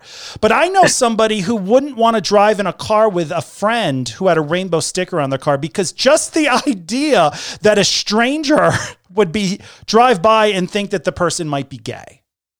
That's the fear mm-hmm. in the United States. It's it's it's so I have straight friends who are like, I'm going to throw this joke at you, but I, it's not sexual. Okay, well, I wasn't going to have sex with you anyway because you look like the hunchback of Notre Dame.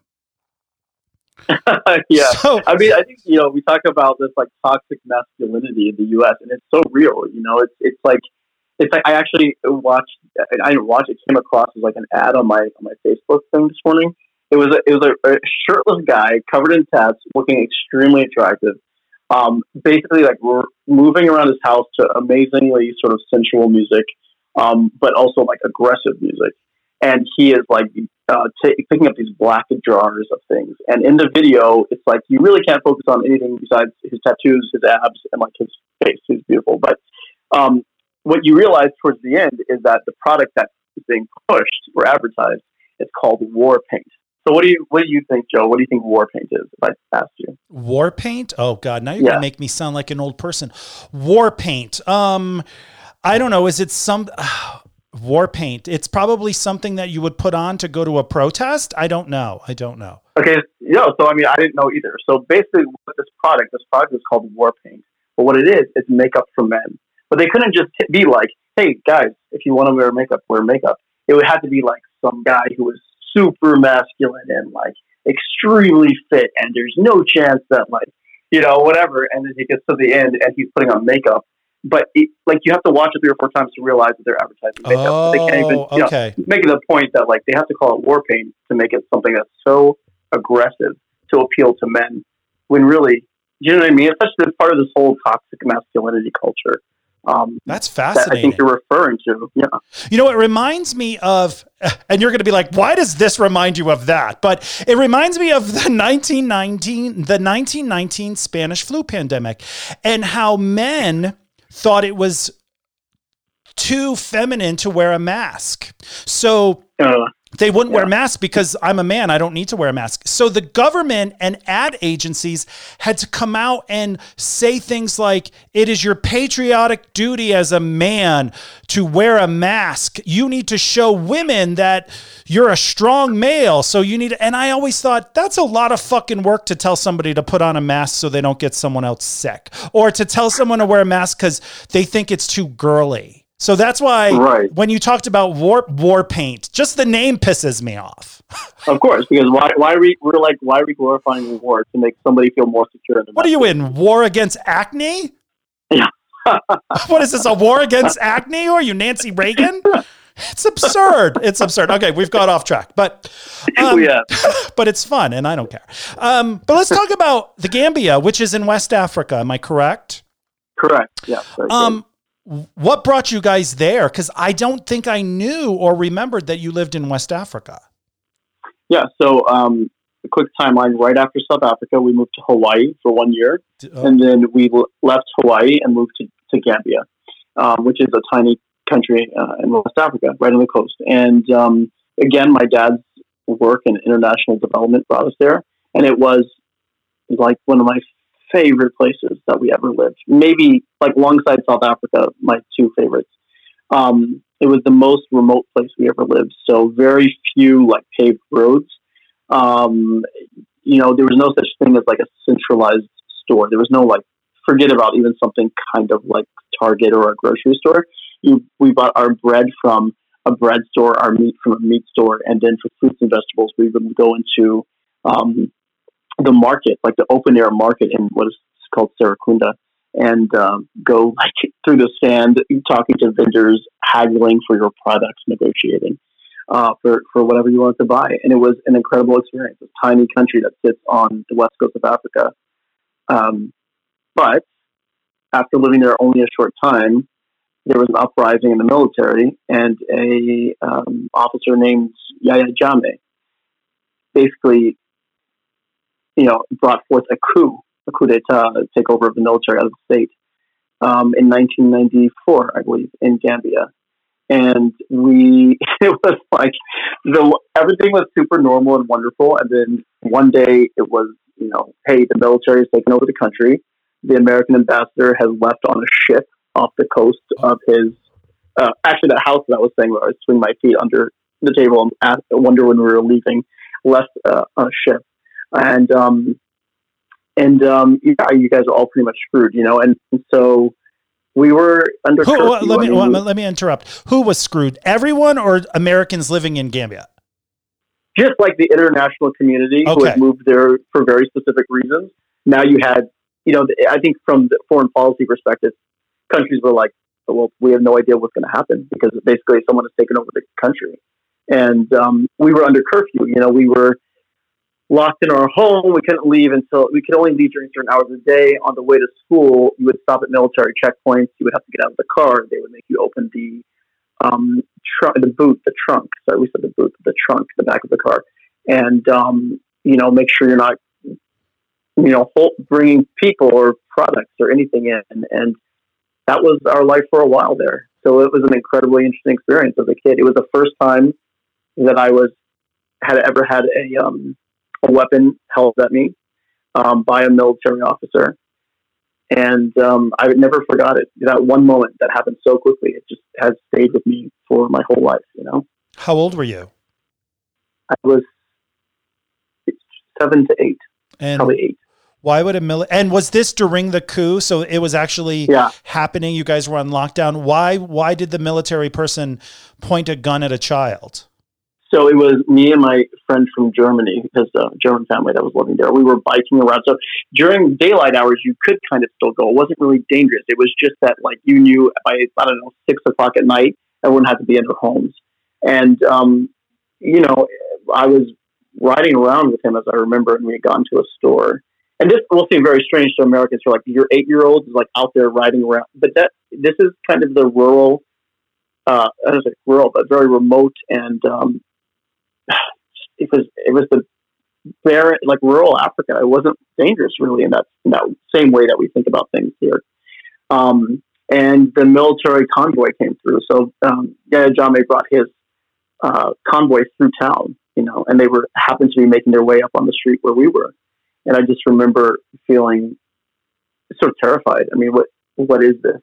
And there was an act of showing military strength. I mean, he was at the top of um, some, you know, sort of uh, apparatus on top of a car, you, w- moving a, a machine gun around and, and placing it, uh, you know, right right at us, um, for no other reason, just to demonstrate power.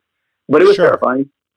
Um, and how long were you guys there? When, how long after the coup were you guys like, we got to bounce?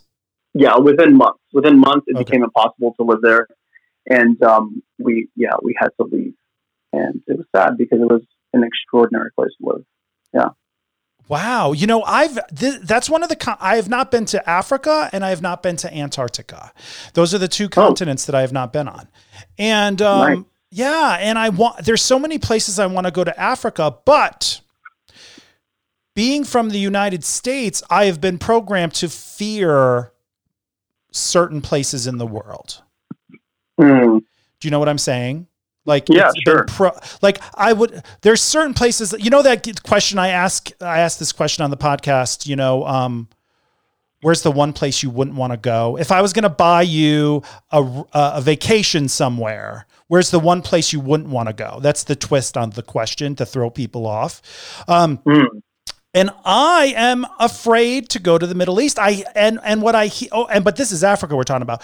But you know, in the Middle East, I'm afraid to go there because I've heard like if you're even in the airport and they find weed on the bottom of your shoe from weeks ago, you could be arrested.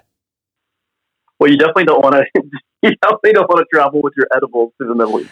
Well, That now, well, now that I don't work at the airline, I don't travel without my edibles anywhere. Right?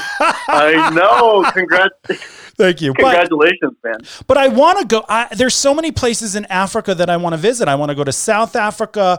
I would love to go to Kenya. I've always wanted to go to Morocco. Have you been to Morocco? I want to go to Morocco. Morocco Yes, Morocco is actually one of my favorite countries in the world. Yeah.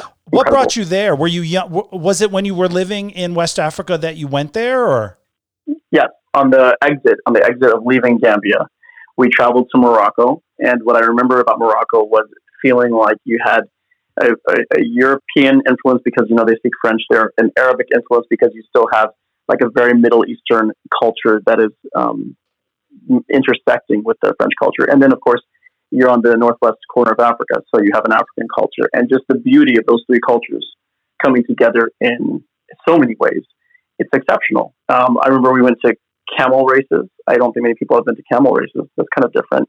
I've never been to a horse race in my life, but I've been to a camel race.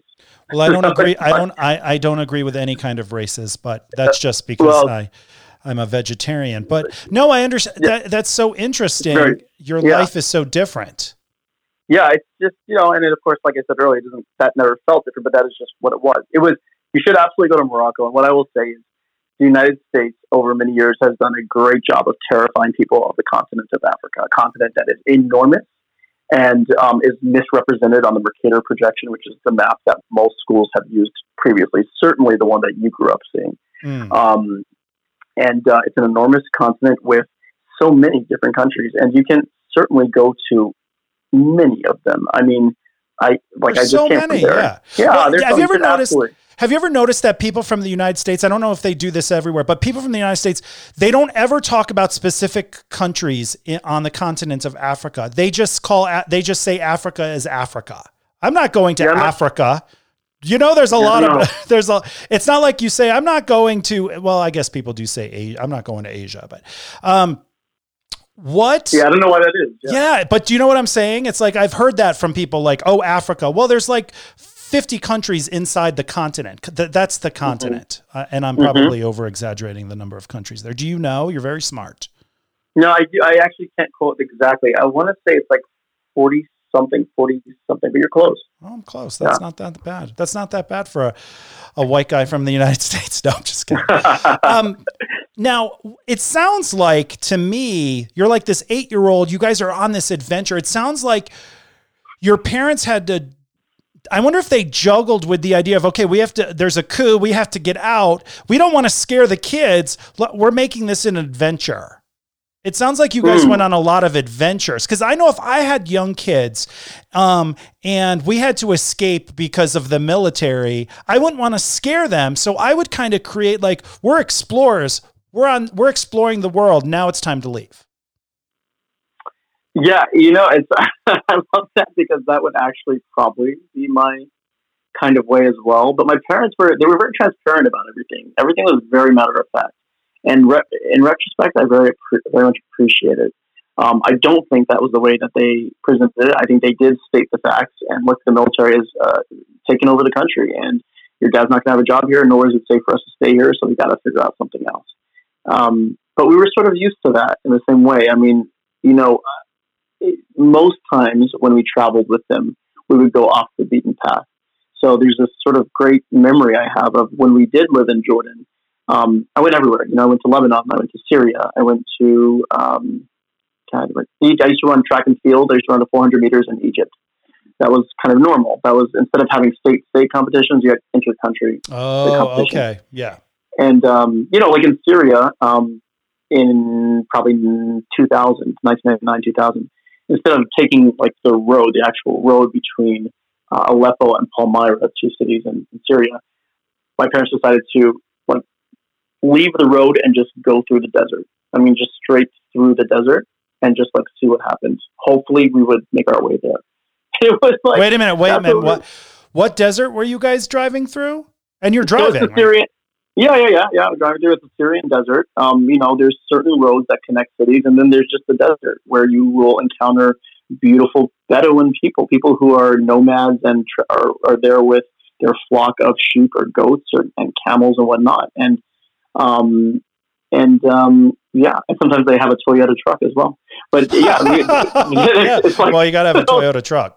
you could have a truck to put all these yeah so and that's what they would do they would leave the main path and they would just go and so we were very used to this kind of uncertainty and um, uh, they were somehow able to foster like this sense of yeah i mean um, safety in a situation that was definitely potentially unsafe if that makes sense.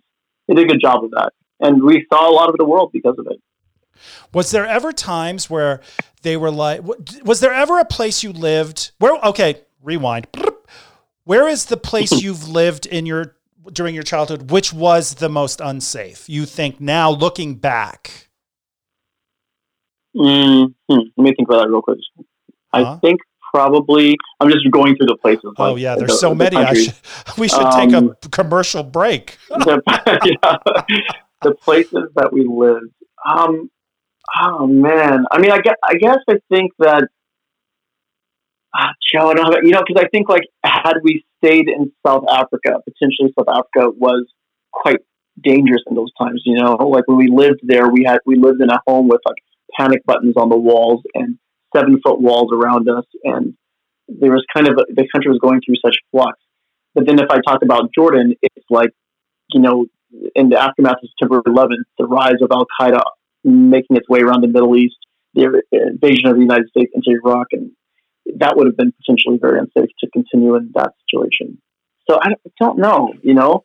I mean, my one friend was killed by Al Qaeda, but then like the racism in South Africa at a very uh, young age might have been difficult for two brown kids living there. It's impossible to know. I want to talk about your friend being killed by Al Qaeda, but I also want you to to let me know what are panic buttons on the wall. Oh, sure. Yeah, I say that like it's nothing. Yeah. So when we move, you act like you, you act like you were in the basement or something. But no, I don't. yeah. No. I'm like, I'm like, he's talking like he was having orange juice for breakfast and there was a bomb dropping in the backyard. yeah, you know, South Africa in 1989, we moved there, as I said in the first um, the first episode, it was it was going through such a, a, um, a change in times. You know, basically apartheid was coming to a head, and people were trying to. Um, the country was trying to figure out its, its future of um, allowing Black people to have the same rights, and it caused like quite a, I'd say, quite a, a disturbance in the uh, political landscape of that country. And part of that is, you know, such a big income disparity between people that never had and people that have quite often had.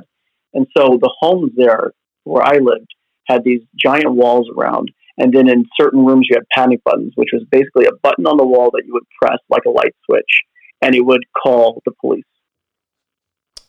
Interesting. So if somebody was like trying to climb the wall, or yeah. or if you felt in dangerous, you didn't have to pick up the phone and call the police. You pushed a button. Yeah, exactly. Now, so not all houses, like, but not all houses had that. I mean, l- let me be, speak very uh, bluntly. Like basically yeah. white wealthy homes had that. All right. Right. Yes. And I, my parents were white people who were living in that country in a certain way, and so they had that. Yeah. And I I want now my brain is going to like when you come to a country like that, you're you're South Africa, they're going through all this turmoil, and it's almost like you'll feel safe in this house. There's seven foot walls, there's panic buttons, you have nothing to worry about. Buy this house or rent this house. yeah, but that's you know, any house you're going to rent is basically that situation at that time in that country, you know? Okay. And it becomes, yes, this kind of fascinating idea of like, you're safe inside these walls, but you certainly can't really see out. You know, the, I, when I went back to Johannesburg, both in 2016 and then in, in 2020 to adopt uh, Emmanuel, um, my, you know, looking at Jamie, my husband, ta- talking, I was like, I don't know that I would like live here right now because we're so used to this way of life of like just walking outside and sharing space with neighbors and blah blah blah. And potentially that that exists in some form there, but a lot of you know, like my house is still standing there with those seven foot walls, um, ten foot walls, whatever it was. And I don't know. That's not the way I kind of want to live. You know. You went back to your when you were there to adopt your son. Um, you went back to your old house, to your old neighborhood. Yeah, I did. Yeah. And did it look the same? The neighborhood looked exactly the same, and the house had been slightly modified on the exterior.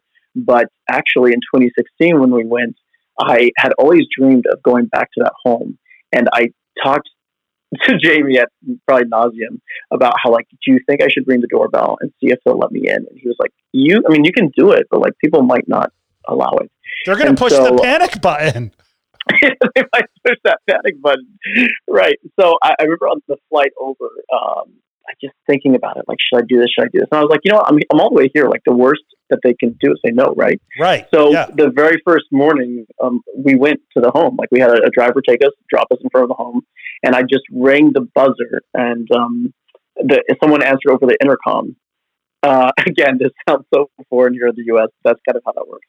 And it was a, a woman's voice, and she said, "Hello, you know, can I help you?" And I said, "Hi." This is extremely strange. Uh, my name's Garen Wade. I am from the United States, but I grew up in this house until I was seven, and I would love to just be able to see the garden, like just the garden. I don't even need to come in, but if you think this is too strange, I totally understand. And then there was this long silence, and she said, "No problem. Come back at three. so we did, and you know, came back at three, brought her a bottle of champagne or something, and came in, and um, yeah, she was so nice. She did let let us into home, and it was like you know a walk into the past. I mean, I could see my mom and my dad, and Aw. um, yeah, Why? Why three? Did she have to wait for like her husband to come home? Probably. No, I I think it was like more about getting her daughter from school and like her Oh, okay. her her day. Yeah, yeah.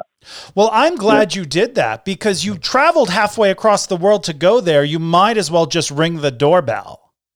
Right. Why not try it? Yeah. And like I said, the worst thing, I even felt that way like when I was young and dating. Like, the, just ask someone out. Like, the worst thing that's going to happen is you're going to say, like, no, no thanks. Right. You know, it just like, it's very freeing. Yeah, but we're afraid as a species, we're afraid to hear the word no. We're afraid to Yeah, sure. We're afraid to be like, no, we're not interested. Click. You know, this kind of happened to me, but my story what first of all, I didn't travel as far. I just drove traveled to Connecticut. And the person was not as friendly as this woman. So I had gone to Connecticut, I think like a year and a half ago to visit my new siblings and meet my biological dad and whatnot. And I went by my old house that I grew up in from like zero to 11 years old. And I was standing in the oh, driveway. I was standing in the driveway. It had a detached garage. And just like you, like even standing in front of the house, all the memories just come back. So mm-hmm. incredible how that works. So all of a sudden, somebody, and it was my grandparents owned the entire house, and it was three stories. The Cassidys lived on the first floor. When I was born, they were like 80, and I think when I was 20, they were like 80. I don't know how that works, but they they were old. Listen, they were old when I was born, and they were old when I was an adult. And then my grandparents lived on the second floor, and then they converted the attic into an apartment for my mom and I because my mom was a single mom when I was born. And they basically took care of her because she couldn't take care of herself or me. So we lived mm. upstairs. So I'm standing outside this house and it's repainted, but all the memories I'm remembering sitting on the pestel, everything. And a car pulls into the driveway in front of me and I'm like, oh shit.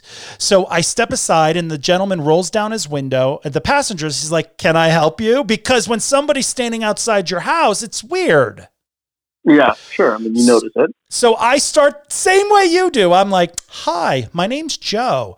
I know this is going to sound crazy, but I grew up in this house and I'm just so excited to be here and you know and I start chatting with him and then he's like, "Oh my god, yeah, you know, I first rented the top floor, the house that you apparently grew up in, but now I live on the second floor, which is where my grandparents lived." And so we were having this great conversation. I was like, "Oh, my bedroom was the middle room," and he's talking back and forth and he's like, "I would have loved I would love to invite you in, but my apartment is is dirty." And I thought I just Were you like, that doesn't matter? Well, in my mind, I thought that's a sad excuse. I just gave you my entire childhood story, and you you're, you don't want to let me in because you have dirty underwear on the floor. If you only knew I liked dirty men's underwear. No, no, I didn't mean to say that. I didn't. Mean, okay, I did mean to say that because. Uh, so hey, listen, I don't even know. I didn't know that was coming out of my mouth. That's how that's how this uh, this brain operates. But he he was like, "Oh, my apartment's dirty. I'm so sorry. I would totally invite you in." And I was like, "It's okay. It's okay. Do you mind if I just hang out for a while?" And he's outside, and he's like, "Yeah, absolutely." So I sat on the steps and I just reflected about my life. But yeah, going back to to that experience is so cathartic. Mm-hmm. Yeah. So I'm really glad you got to do that. Thanks. Yeah, it was. It was. It was one. Of the, actually, it's one of the best things I've ever done. Like in my life, it was one of the most incredible things. Yeah. And I love that your husband Jamie, the northern, the north, um, the upper state New York's like, you're going to do what? Yeah, we don't. People don't do that. you're gonna. Like, nobody does that. What are you talking about? Which I am going to have your Yeah. husband. He doesn't know this yet, but I have so many things I want to talk to him about. So he, I, he's going to be getting an invite to come on my show in the next couple months. But, um, he's gonna love that. Oh yeah, I've, there's so many. He's probably like, "What does Joe want to talk to me?" Oh, there's. Oh, trust me. So, um, but like, how do you put up with Garen? That's Well, the first question. well, no, um, yeah, oh yeah, we'll talk about you, of course. But let's you you kind of slit you do this to me. There's so much that's happened in your life. You throw things out, or you'll say something that means that's just normal for you, but everyone else listening's like, "Whoa, put the brakes on!" And the brakes are you had a friend that was killed by the Al Qaeda. hmm Right. What can you talk? Can you go into more depth about that? Well, it was that. It was actually that story I shared earlier about how you know my mom's um, after my mom died, the grief counselor that came to us, Virginia Foley, her husband was the one. You know, he was oh, a, like I said, it was that okay. story. It was that story. Yeah. Oh, I thought you meant like a friend, like another 14 year old who. No, had- no, it was no. a family. You know, it was a family. Oh, okay. And you did share Yeah. this. Okay, okay. Because Right. at first, you know, I was like, oh my God, he had a friend that was, ki-, but it was an adult friend. It was kind of like Yeah, a friend yeah. of your parents, which is, Sure. which I'm not trying to say is not important, but, um, Yeah. Okay, okay, good. I'm glad you clarified that because at first I was like, "Whoa, is he just saying this and he thinks I'm not going to talk about it?" Because that's not going to happen. no, no, no. That's very yeah. That's you know that was part. That was like my introduction to the changing landscape there and what was what was potentially possible. you Right. know, welcome, anybody. welcome. And and here's the were there panic buttons on the wall in Jordan because it sounds like they need them. there were not. I mean, largely, and like I said, like largely, Jordan was, you know, kind of a kind of a, a neutral, a neutral place. Yes, a conservative region, but um, you know, one thing that's really interesting, Joe, about Jordan is, uh, so you know that like I was adopted from Sri Lanka, my sister was adopted from the Philippines. One thing in all the sort of prep that my parents did to move to that country that they didn't know is that the two countries where most rich Jordanians bring their domestic help, meaning their maids, their nannies, their housekeepers, in from is Sri Lanka and the Philippines. And so what that meant was that um, my sister and I were treated like like shit, basically. I'll say it that way, um, by a lot of people, unless they knew that we were attached to my white parents. So I have a great um, story of my father, because he was the chief of party of this program. It was called the Amir program um, in Jordan. Um, he, you know, would host like dinners at our home, like events. Oh, sort of. God, I know where you're going, And- but go ahead. Exa- yeah, exactly. Um, and uh, so I remember the one of the first times you ever had it, and no one had met us before, right? Um, and the door opened, and many of his uh, Arab colleagues were there. And a guy, in the very same moment that he went to shake my dad's hand with his right hand, he handed me his coat in his left hand. Like it was in that same exact moment. And my dad was like, "Oh, uh, no, this is my son. You know, it's my son Garen." And me being like, hold, I'm like standing there holding this guy's coat, like I'm the. He thought I was the housekeeper. And you're 14 at the time. At that, right. yeah, yeah, yeah. I'm like 14, 15, you know, whatever. Yeah. He thought you and, were um, help. Wow. Yeah, yeah, he thought it was a help. And, um, you know, I always, when I tell that story, I'm always so careful to say, like, and I'm not, I'm not upset about being mistaken for the help. There's no problem with that. But what the problem is that, like, you assume that I am because I looked that way. You know, I'm, happy to take your coat. I'll take anyone's coat and hang it up for them. But the fact that, like, you just, you know, that that was your first instinct, um, in many ways, over living there for many years, that I ran into that same situation over and over um, of feeling like less than, unattractive. Uh, the comments that were made towards these people, the Sri Lankan and Filipino workers, was terrible. And um, you know, I've often said I'm really a big. Do you know who Queen Rania is of Jordan? I do not. I'm sorry. Okay, so she's no, no, Sorry, she's the current queen. I know a lot. No, hey, the- hey, you know, I know a lot of queens, but I don't know that one. she's, uh, she's the she's the current the reigning monarch of Jordan. She's the current Okay. queen of Jordan, married to King Abdullah. Okay, anyway, she is this incredible speaker, has an incredible presence. I've seen her speak. You know, watched her speeches at the Clinton Global Initiative and the World Economic Forum, and she's just a, real wonderful uh, voice in this world. Um, and but she goes and she talks um, very articulately about the rights for children, the importance of education, um, the rights of women in the Arab world, and but like never mentions the sort of um, discrimination that goes on in her own country against Filipino and Sri Lankan workers, which Mm. anybody that's lived in Jordan can tell you it's a big thing. Um, and I, I just hope one day that she will speak about that, or at least do something to fix the situation. Because you know there would be times when I would be out with my friends. Imagine I'm 16, out with my friends, running around the city, and police would pull up and they would be like, "Get in." and you're like, "What?" And um, basically, they would just round up all the Sri Lankan and Filipinos that they saw in the streets. They would take you to jail, and once you were all in jail, they would go through your papers and find out if you were actually still on a legal visa to work there. And is this Right. adults or children or everything? It's adults. Oh, because, but the thing is, like as a 16 year old, they don't really know.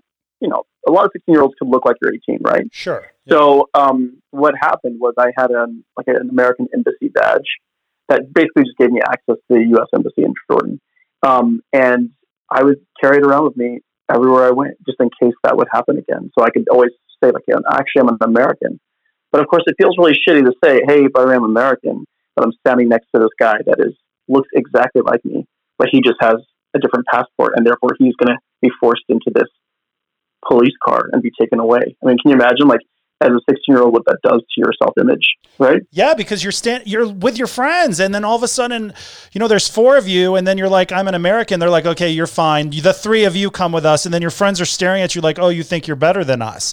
That could really screw everyone up. Right. Well, and actually, I want to clarify, like, I was the only Sri Lankan guy in our international group of friends. So it wasn't my friends, it was just other people on the street Oh, okay. who were adults who were workers.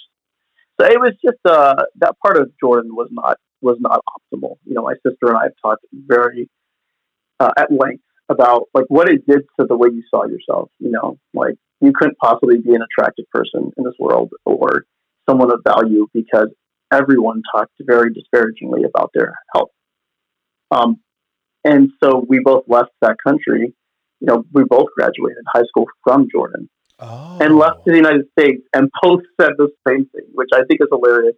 The first time people were like, "So where are you from?" and you'd be like, "I was adopted from Sri Lanka," or she would say, "I was adopted from the Philippines," and some people being like, "Oh, like I think like you're sexy," or like whatever they would say, some compliment. Oh, I see what you're right? saying. So yeah. and you feeling like, like really, like that, what? Like that does not, that's never happened because you were so programmed to think that you couldn't be an attractive person to someone. I don't know. We've had a long conversation about it. She feels the same way though. Well, I'm so fascinated with the idea that they're they're treating these people, the Sri Lankans and Filipinos, they're treating them so poorly right in front of their face. They're, they don't try to hide it, you know. And the fact that the Queen to this day is coming out, she's talking about, um, you know, just bringing people together and but she's ignoring the fact that people that live in the country are treated like shit. Right. Well, You it's not so different from how in the United States, like, Exactly. you know, people don't want to recognize that black people are living in like a very different world in this country. Well, it remind exactly. It reminded me of today, but it also reminded me of 250 years ago when they're sitting there writing the Constitution, saying everyone's equal. Well, dot dot dot, maybe not. Yeah, exactly, man. That's like the revisionist history of this country is Exactly. And then, you know, my son recently asked me, like, were George Washington and Thomas Jefferson good people? And I was like, sit down, let's talk about Let's it. You know? Well, I would. That's so about that. interesting that you had that conversation because I was just talking to someone the other day. Oh, we were talking about the show on Netflix, thir- the the Thirteenth. Have you watched it about the Thirteenth Amendment? oh Amendment? my God. it's incredible. Yeah, Jamie, we two nights ago we sat down and watched it. It was incredible. It every American in the United States of America that was contradicted. Everybody, everybody should watch this show. I've had people send me messages is like, "Oh my god, I never realized I was a racist," and not saying it in a mean way, just saying like, "Oh my god," and and I'm like, "Why are you saying that?" And they said because I didn't take the time to learn this stuff. hmm And I thought it's it was so I had a friend send me a message and he said, "Why didn't we learn this in school?" And I said, "Well, because education has been whitewashed. Right. It's been we've been taught the things that the government and I'm not getting into conspiracies or anything, but we've been ta- it's a fact. We've been taught what the government wanted us to know about history. Cuz they're not going to really teach us about we're, we're, we were really pieces of shit. we Right. we were really pieces of shit for centuries. We were pieces of shit to yesterday. They don't want to talk about that. They want to share with you, hey, you know, yeah, we let's talk about slavery. Let's not talk about the bad parts. Let's talk about how Abraham Lincoln sla- saved everyone. You know, it, it's that kind of thing. And you Yeah. have to you really have to want to that's the first thing is you have to want to learn about the history. You have to want to. Right. right. And I mean, in this, in that um, documentary, the thing that was so, the most surprising to me was the privatization of the jail system. Mm. like you oh just my God, realize yeah. how much it, you know. If you haven't watched it, that part of it, I don't want to give anything away. That part of it is just incredible, right? Yeah, well, you watch the show, you watch it, and as you're watching, you're collecting all this information. You're like, "Holy shit! Oh my god!" And then at the end, you're you think, "Wow, all all these pieces make sense. They make sense to me. They Yeah. actually make sense." So, ladies and gentlemen, please watch that show. You're you're doing yourself. F- you're you're you're helping the world just by watching this. I truly believe that. I believe if you watch that, th- that's the starting of you learning about what's going on in the world. I think if you know anything about the history of the United States, you should not be shocked about what's happening out in the streets right now. And, Mhm. and that's where I'll Yeah. leave that because I've talked, we've talked so much about that. But um, that makes me sad. I, I didn't realize that. But you know, when Matt's been to China, and um, one of the things that he remind, one of the things he told me was, you know, the Chinese are very racist. Mhm. And um, you know, there and I was like, really? And he was like, yeah. And I thought, wow. And then I researched it a little and I was like, oh wow, yeah, that's interesting to me. So there's racism, Yeah. there's class racism, and class racism isn't a thing. What's the word I'm looking for? You're the, Classism. thank you. You're the one who went to high school in a foreign country. I barely finished. So um yeah, all over the planet, all over the planet. So yeah, that's fascinating. Yeah, yeah. There's racism everywhere. I mean, it's it's it's it, it, and it's not. We think of racism in the U.S. as like color difference, but it can, you know, like in, again, living in the Middle East in Jordan, what, what I noticed is like the people who work construction jobs most of the time are Egyptians. So you have Egyptian workers in Jordan and Lebanon and wherever else, and they're the, they're like the construction workers, and because of that, they are relegated to a different level of um, let's say humanity by others, um, and they're talked about in a very disparaging way. So in Arabic, the word Masri, Masri means Egyptian, How but do it's also How like do you spell that? like M A S R I, Masri. Masri. Okay. Yeah, it means Egyptian, but it also means it's also a a um, pejorative term, right? So you could call someone Masri, like you're, you know, and call them Egyptian is also like you're calling them like you know anything that's been used horribly against other people. Oh. And it was just so strange for us coming from, you know, the world that we had lived in to, first of all, Egypt's this incredibly rich history, right? Mhm. And these people are, I find Egyptian people to just be like super beautiful half the time. And not half the time, but often. Jeez, And, um, Darren. yeah, oh, now your real truth's coming out. You're just like those Jordians. No, I'm kidding. right yeah yeah no i mean i you know and then moving to that country and, and seeing how they were treated and being like why though they they they just like there's this incredible country with this incredible history that's just to your southwest and um and you guys are like shitting on these people i, I just never you know it, it- yeah ha- matt's right it happens in every country in different ways It does. Now, let me ask you this before before we wrap up. Out of all the places you've lived and all the experiences you have you've had, what is the one place you've lived that's impacted you s- the most and that you still feel today as an adult? Hmm. Um, the place that impacted me the most would have been Jordan because it was such formative years. It had less to do with the country and more to do with the fact that I was like, what, I was uh, like 12 to 18 there.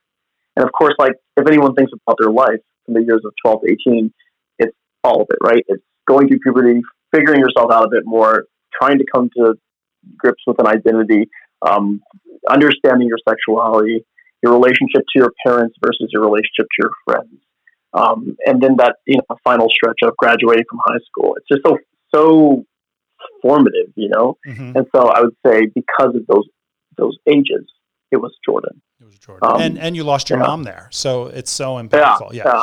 Now, Yeah. when I was 15, I I I don't know if I knew I was gay. I, I don't know if I knew I actually when I was 16 I knew it because I told someone. So yeah, 15, 16, I knew I was different. I knew I liked boys. I knew girls boobies did nothing for me. now, were did you when you Why did you laugh? Boobies. Well, I was trying to be polite for your dad because I know he's listening after I talked about cocks in a mouth. Oh, there I go again. I just need my mouth washed out with soap. Um, but. You know, I knew in those years that I was different, that I liked boys, that uh, there was something, you know, girl, all my friends were talking about chicks, and I liked my friends who were talking about the chicks. Did you experience? They're like, I want to bang her, and I'm like, can I be there? So, um, can I join? Uh, now, when you're, I'm sorry. Oh God, I'm a mess. Now, when you're in Jordan. And not only are you living in this foreign land, you're going through all this stuff, but also your body's probably like, I'm a little different. Did you know you were different? And by different, I mean a homosexual at that point? I, I knew that I I knew that I was interested on some level with, with guys, yeah, but it wasn't like so definitively clear that it wasn't girls and it was only guys. Okay. I will. Here's the thing that's is so important to the story is you remember that. My, of course, you remember. My mom was a sex education teacher, right? Love, favorite and, thing about her? No, it's not.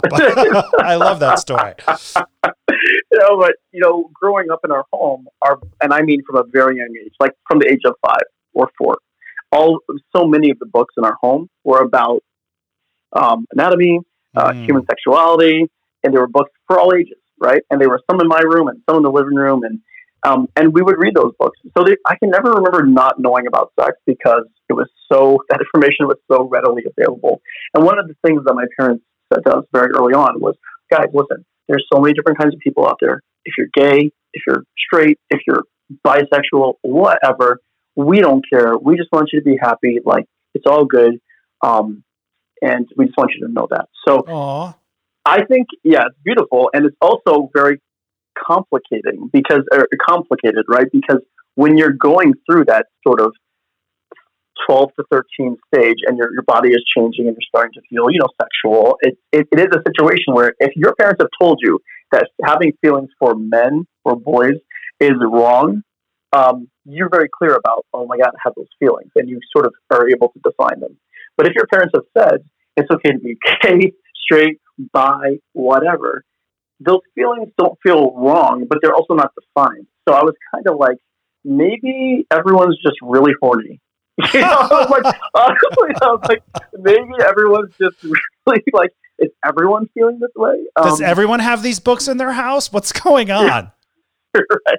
Like, is everyone just kind of like wanting to have sex with everybody? Yes. So yes. I, I, I yeah, that's that's true. I, I, I, had this very strange situation in high school where I let's and when I say dated, I mean very PG dated, like not even for real, but dated um, this girl for a little bit, and then she and I no longer were doing whatever it was that we thought we were doing at such a young age, and then um, and then I ended up in a situation with a guy, and in Jordan, in Jordan. Now, could you be killed and, for that there, or are they okay with the gays? No, they're not okay with the gays. Okay. No. All right. That's yeah. And him and I kind of had a, a, a thing, like a situation that went on for just a little bit, and then that was clearly not continuing. And then one day we were all out somewhere. I'm, I'm trying so hard not to use their names right now. By the way, I'm being very calculated about this. Yes. Um, one day, one day, because protect protect the guilty. Protect the guilty. yeah. so one day we're all out um, at this bar, and because we could go to bars there at, in our teenage years, right? It wasn't it's not like here, and um, people were dancing, having a good time, drinking, whatever. And I look up, and he and her are making out in this like dark corner of a bar, and I remember looking at them and being so jealous, like, oh my god, like, but not really knowing who to be jealous of because oh, I had yeah. sort of been with each of them, right? So, was, oh my gosh, you whore! yeah. Sorry. Just Sorry, came Dad. out. My dad's like, he's, what? No, he's like this. Garen needs to be on this podcast more often. I'm finding all this shit out. yeah, he's like, what the hell? Um, and so, um, yeah, you know, it's confusing time. I did realize it. I did know it. And by the time I was towards my end of my, uh, my years there, like right when I graduated from college, my very, uh, high school, sorry, high school, my very good friends who I was very close with, I told them like, I think I'm bi. And they were like, that's fine. That's cool. Um, and it wasn't until I went to college that I the you saw what I posted the other day on Father's Day for my for my dad. Yeah. Oh, I know. I, I love him. Your dad, yeah. I know you. Yeah, and I I think it's a great story. Um, can I tell it? Of course. Yeah, please. Yeah. Listen, we have all the time in the world.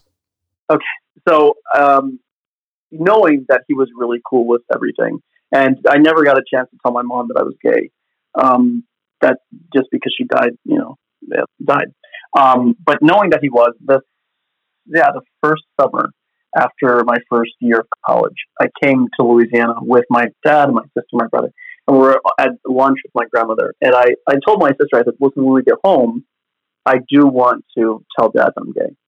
Um, and she was like, okay. And I was like, so when we, you know, when we pull in, just like go inside. Like, I don't want all you guys. I just want to tell him first. And she was like, okay. So we got, into, we pulled into my grandmother's garage and my sister got out with my brother and my grandma took him inside. And I kind of asked my dad to stay behind. And what was crazy, Joe, is like, I knew he was so cool with everything, but that moment of actually just like saying it is so difficult, right? It's Oh yeah, difficult. it's Like, frightening. yeah. it's terrifying It- for yeah. and and I- if I was scared of the reaction of my hippie liberal parents, I can only imagine for someone whose parents have been like gay people are horrible your whole life. How do you how do you even do that? You know. So I was sitting there and I said to him, I said, "Hey, Dad, um, I just wanted to tell you something." And he was like, you know, he was looking at me in the rearview mirror because he was up in the driver's seat, and he said, "said Yeah, what what do you, what do you need to tell me?" And I said, "You know, since I've gone to college, I just realized that I'm not like into girls. I'm into guys. And he, he was so silent. Like he didn't say anything. And I was like, fuck, like that fear, that fear of like, he's to hate me or something. I don't know. It, it came from such an irrational place because that's not who he is. And I know that. I mean, I, I've met his gay friends growing up. Um, and then he just, you know, looked at me and he said, Garen, I, some of the best people I've met in this world are gay and I just want you to be safe and I want you to be happy. And I just thought like that's who that guy is. You know, that's who Steve Wade is. And I'm I think you would agree that so few guys have that story, right? Right. Oh, absolutely.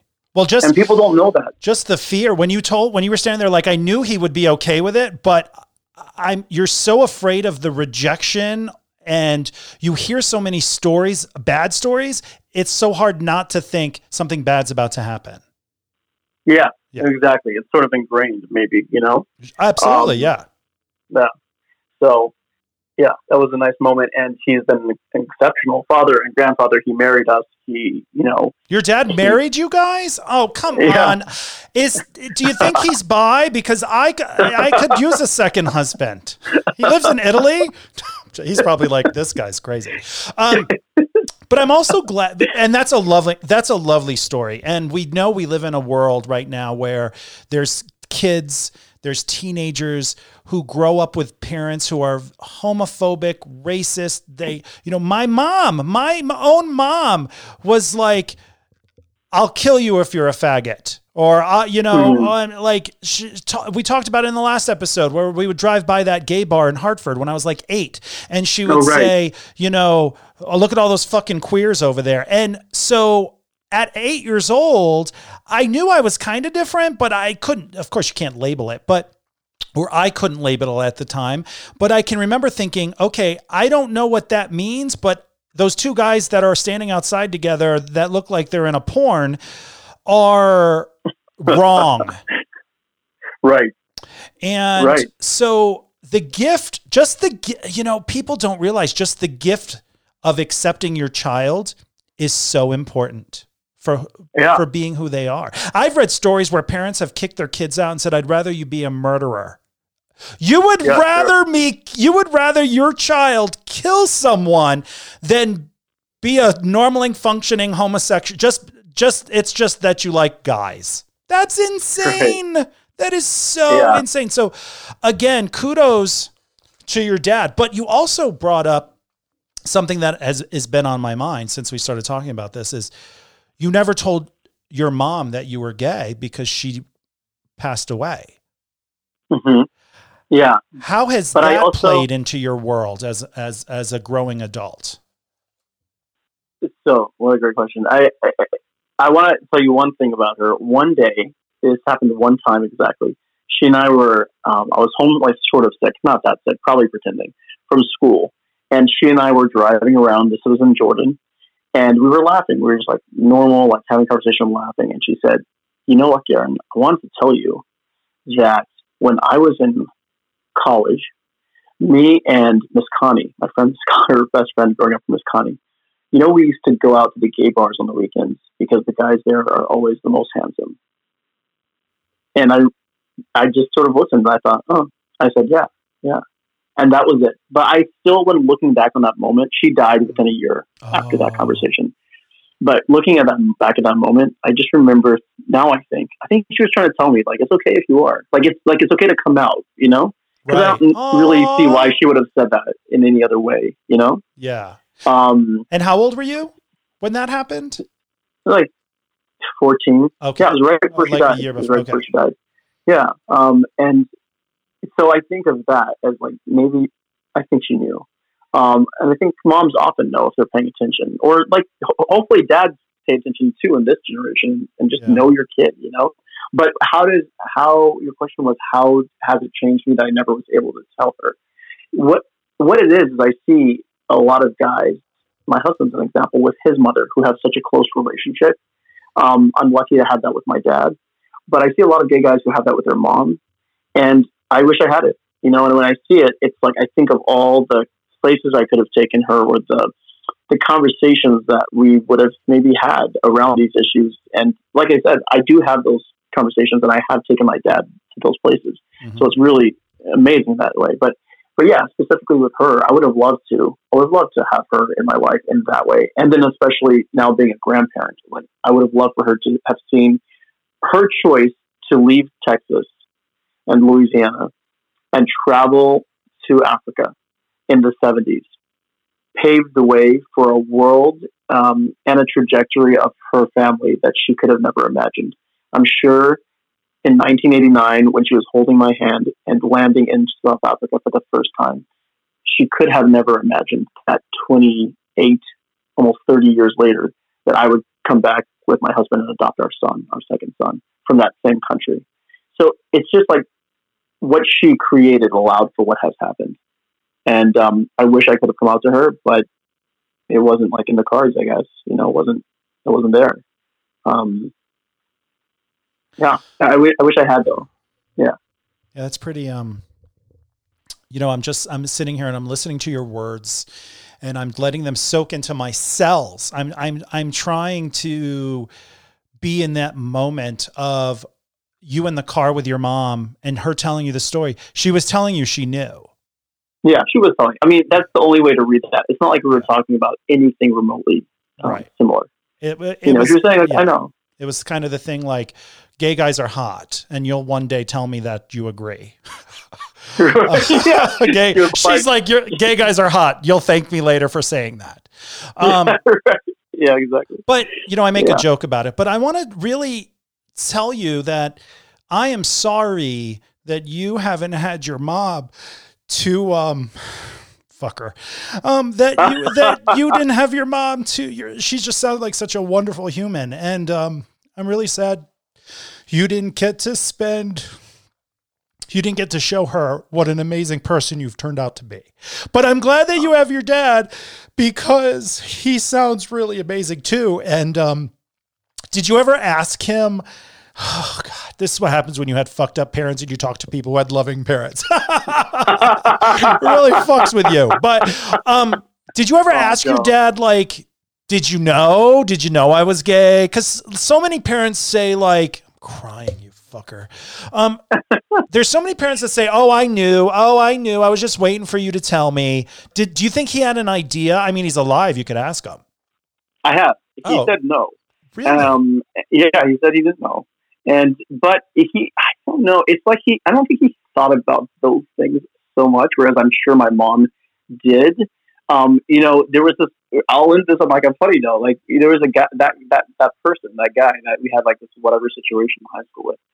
Um, he would come over, and he was um, God, I'm trying so hard not to like give any information. Basically, he was an athlete. Let's say that he was a he was a well known athlete at the school. Oh, okay. And um, and because of um, that, my dad kind of knew about him, and um, I really liked him. He was a very nice person, and um, you know, you know, my dad would always like be like, let's say his name was Joe. I'm just going to say Joe. Oh, that's a like, good. Hey, when's Joe? Most Joes are do that. hot, so that's okay. I said, he was like, hey, when's Joe coming over again? I was like, tonight, actually. And he was like, that's awesome. Cool. I love him. Great. So, you know, he would come over, and that was the guy that, you know, him and I were, were, were just sort of together. And, um, and uh, he never knew that. My dad never knew that. And many years later, in um, I was sitting in DC, and we were at a diner. It was me, him, my sister, was, and we were talking about Jordan. And I said, Dad, remember that guy Joe that used to come over and hang out? He was like, Yeah. I was like, You know, we were like kind of thing for a while there. There's like a, there's something going on between us, and he was like just completely floored. And I said, Listen, this is why you have to know your kids because everyone's like, if I had asked for a girl to sleep over, it would have been like, No way. All right. But like the, but like the you know the guy on the you know soccer, baseball, basketball team there. No one knows who which one he was on. Um, basketball team there. We know um, what team he it was on that day. yeah, yeah, he was coming over regularly, and my dad just had no clue. You know, so it's a good uh, lesson. Like, know your kids. Some of them aren't trying to sleep with girls. You know, or Right. Or- Because you're right. It's like if you would have been like, Can I have Susie come over? Hell no. Can I have Joe come Right. over? Yeah, sure. And you're like, ha ha, I'm I am treacherous. right, right. But you know, gays will do anything for dick. I had to okay, I had to wrap it up with a laugh because I think you made me cry on your last episode uh, too. I did. I'm just. I think. I mean, What what is wrong with you? What is wrong with me? I don't me? know. I don't know. Thank you for being so, you know, considerate, compassionate about everything. I always say, Joe, I always say, like, it has been a horrible thing for our family. But growing up in these countries as well, I have seen situations in which entire, you know, villages are wiped out because of um, genocide, or there's there's situations where entire families die, or you're the only survivor of your family. Um, or people are so poor that they don't ever live with their family. They send their kid away to live with their grandparent and they go and work in another country to provide for. You know, in many ways we were so lucky. And I, I, my mom was incredible. I will always miss her, as most people probably do miss their parents. But it, it, it was one person in our family at the same time. You know, we didn't lose everyone, and we, and so much good has come it, through all of us. And I just always think of that. Like I think she would have wanted for all of us to continue forward, to continue this lived experience of international kind of life. And I'm just grateful that I got the chance to do all this.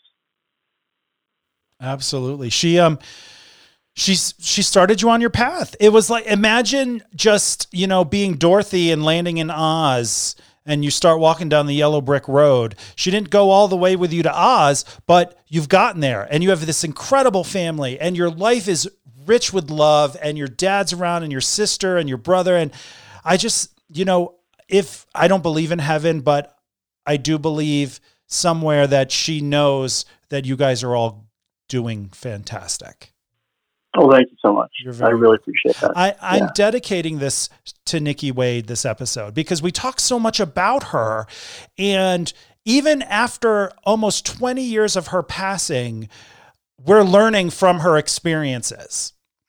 Mhm. That is why you and I need to consider writing together because I have to be involved in this because I'm so fucking nosy. Either a screenplay of your life, a memoir of your life, or but really heavy into your mom and your dad's experiences. And I really just want a reason to go to Italy so I can interview him. Well, let me tell you, if you like were like, Steve, can I come hang out? He would be. He is such a good host, and he would be so happy to have you. And he, he loves the gays. He, He like lo- thinks guys are awesome. He does love the gays. He he's loves like, the they're amazing guys, and like, yeah, he's so happy. But no, I'm I, I'm serious though. I think that um, your story is worthy of being written, and um, enter enter you know also enter what's the word I'm looking for? Because I write books, but I can't find the perfect word. Um, intertwined with your mom's life. I just think it's an incredible story that needs to be told. So maybe one day you'll write it. Maybe one day you'll hire me to write it. I don't know. I'd do that. Well, you've given me like this sort of you know platform to, to share these stories, and who knows, maybe something comes of that in that way. Uh, I I am interested in writing about it. Um, and if anything, going back to what maybe the very first thing you said, to me when we started this episode with you, read me that quote of that guy that said he was really I don't know inspired or like really loved the story, and you know I would if if people are that are very interested, I'm happy to share it because I think I think it is a unique life experience. You know, it's not it's not sort of every day that you find yourself in these situations. Um, it's not. And, no. no. And I've learned a lot. From, well, I think you know a lot of people don't get to have experiences that are life changing. A lot of people, and I'm not going to name states, Mississippi, but a lot of people just, just kidding. But a lot of people don't they they don't even leave the town they were they were born in. Mm-hmm. They've never left the state. There's some people that have never left the country. So your story is one that not only is cathartic for you, but also will educate millions of other people. And I know that sounds like, oh, Joe, but I'm not shitting you. I'm, I'm, I'm for real. so always consider that your story is incredible, your family's incredible, and people will learn from you. So just always remember that. If you say, "Oh, nobody cares," yes, they do. So that's how, that's all I'm going to say about that. So thank you so much. You're very welcome. Let's let's play a quick round of Let's Get Grounded. We've played this before. Your answer was you'd sit next to Angelina Jolie on a flight and talk about that you love babies from Africa. But so today you're not going to get that option. So okay. American Airlines, Southwest, Alaska, Frontier, or Delta? Let's go with Delta. Okay. Oh God. Pick another one. No. Um, if you this is not a, this is okay i'm going to ask you the question but it's not even going to matter because you've been everywhere if you were offered a free vacation anywhere in the world where is the one destination you would never want to visit? It's that question that I brought up earlier on. So if I was going to send you on a all expense paid trip to anywhere in the world, where would you not want to go? Oh man! And you've been everywhere, so this is going to be a good answer. I, Actually, this will be a good. Oh man! Um, oh my God, Joe, this question—it's like if I okay, I guess if you're gonna the place that I would not want to go. Um, I love stumping people. God, yo, See? it's that, it's that twist because everyone's always like, "Oh, where do I want to go?" No, no, no. Where would you not want to go? Matt thought of this question, so you could curse him out. I'll blame Matt. Yeah, blame him. Um, I, I want to be candid. And say I don't have an answer. Like I, have always said, like there's so many because I just feel like I would want to go almost anywhere, especially if someone was sending me. Um, You'd, would you want to go to North Korea? Yeah, I would if I could be there in a safe, in a sort of a safe situation where that allowed me to to, to see it. Are you going to go in a bubble? Because like... you're not going to be safe there. oh, going to go in a bubble. Uh, you know what? I, I guess like oh, dude, I feel so bad. I feel like I should have like a perfect answer. I just no. Don't. Just what's um, the first thing that comes to your mind? The first thing that comes to your mind. Like Saudi Arabia. There, there you go. Saudi That's Arabia. a country. Yeah. yeah, because I, I think like I'm just that's a country. Their, their human, yeah, their human rights violations are atrocious. Oh, atrocious! And, yeah. um, and uh, the United States is such a political player with Saudi Arabia, but it's like the U.S. likes to assert that they are so uh, for human rights everywhere, except where they do like some of their biggest business with Saudi Arabia, and they come because it's such a, a profitable relationship, they completely overlook all of the sort of abuses um, that go on in that country, and that sort of disgusts me. But I feel like I'm ending all this on a negative note. No, but yeah, I mean, I'll ask you another question. No, you know what? That what you just said that it reminds me of. Always bringing it back to the United States. It reminds me of before the Civil War, the North didn't have slaves, but you know they sure did buy a lot of shit from the South. Right, exactly. So they were exactly. walking around saying, "Oh, we don't have slaves. Slavery is illegal here, but we're buying all. We, where are you buying that shit that you're making your shirts out of?" Right. And yeah, yeah. off the back of people in the South. Exactly. exactly. And I, you know, so exactly. yeah, so that's what, when you said that, that, but that's a great, I wouldn't want to go there either. Cause I think they, I don't want to go anywhere where they kill homosexuals. Yeah, they're not down with the gays. Saudi Arabia is categorically not down with the gays. Joe. Yeah, I think like some of those countries they'll execute you if you're a homosexual.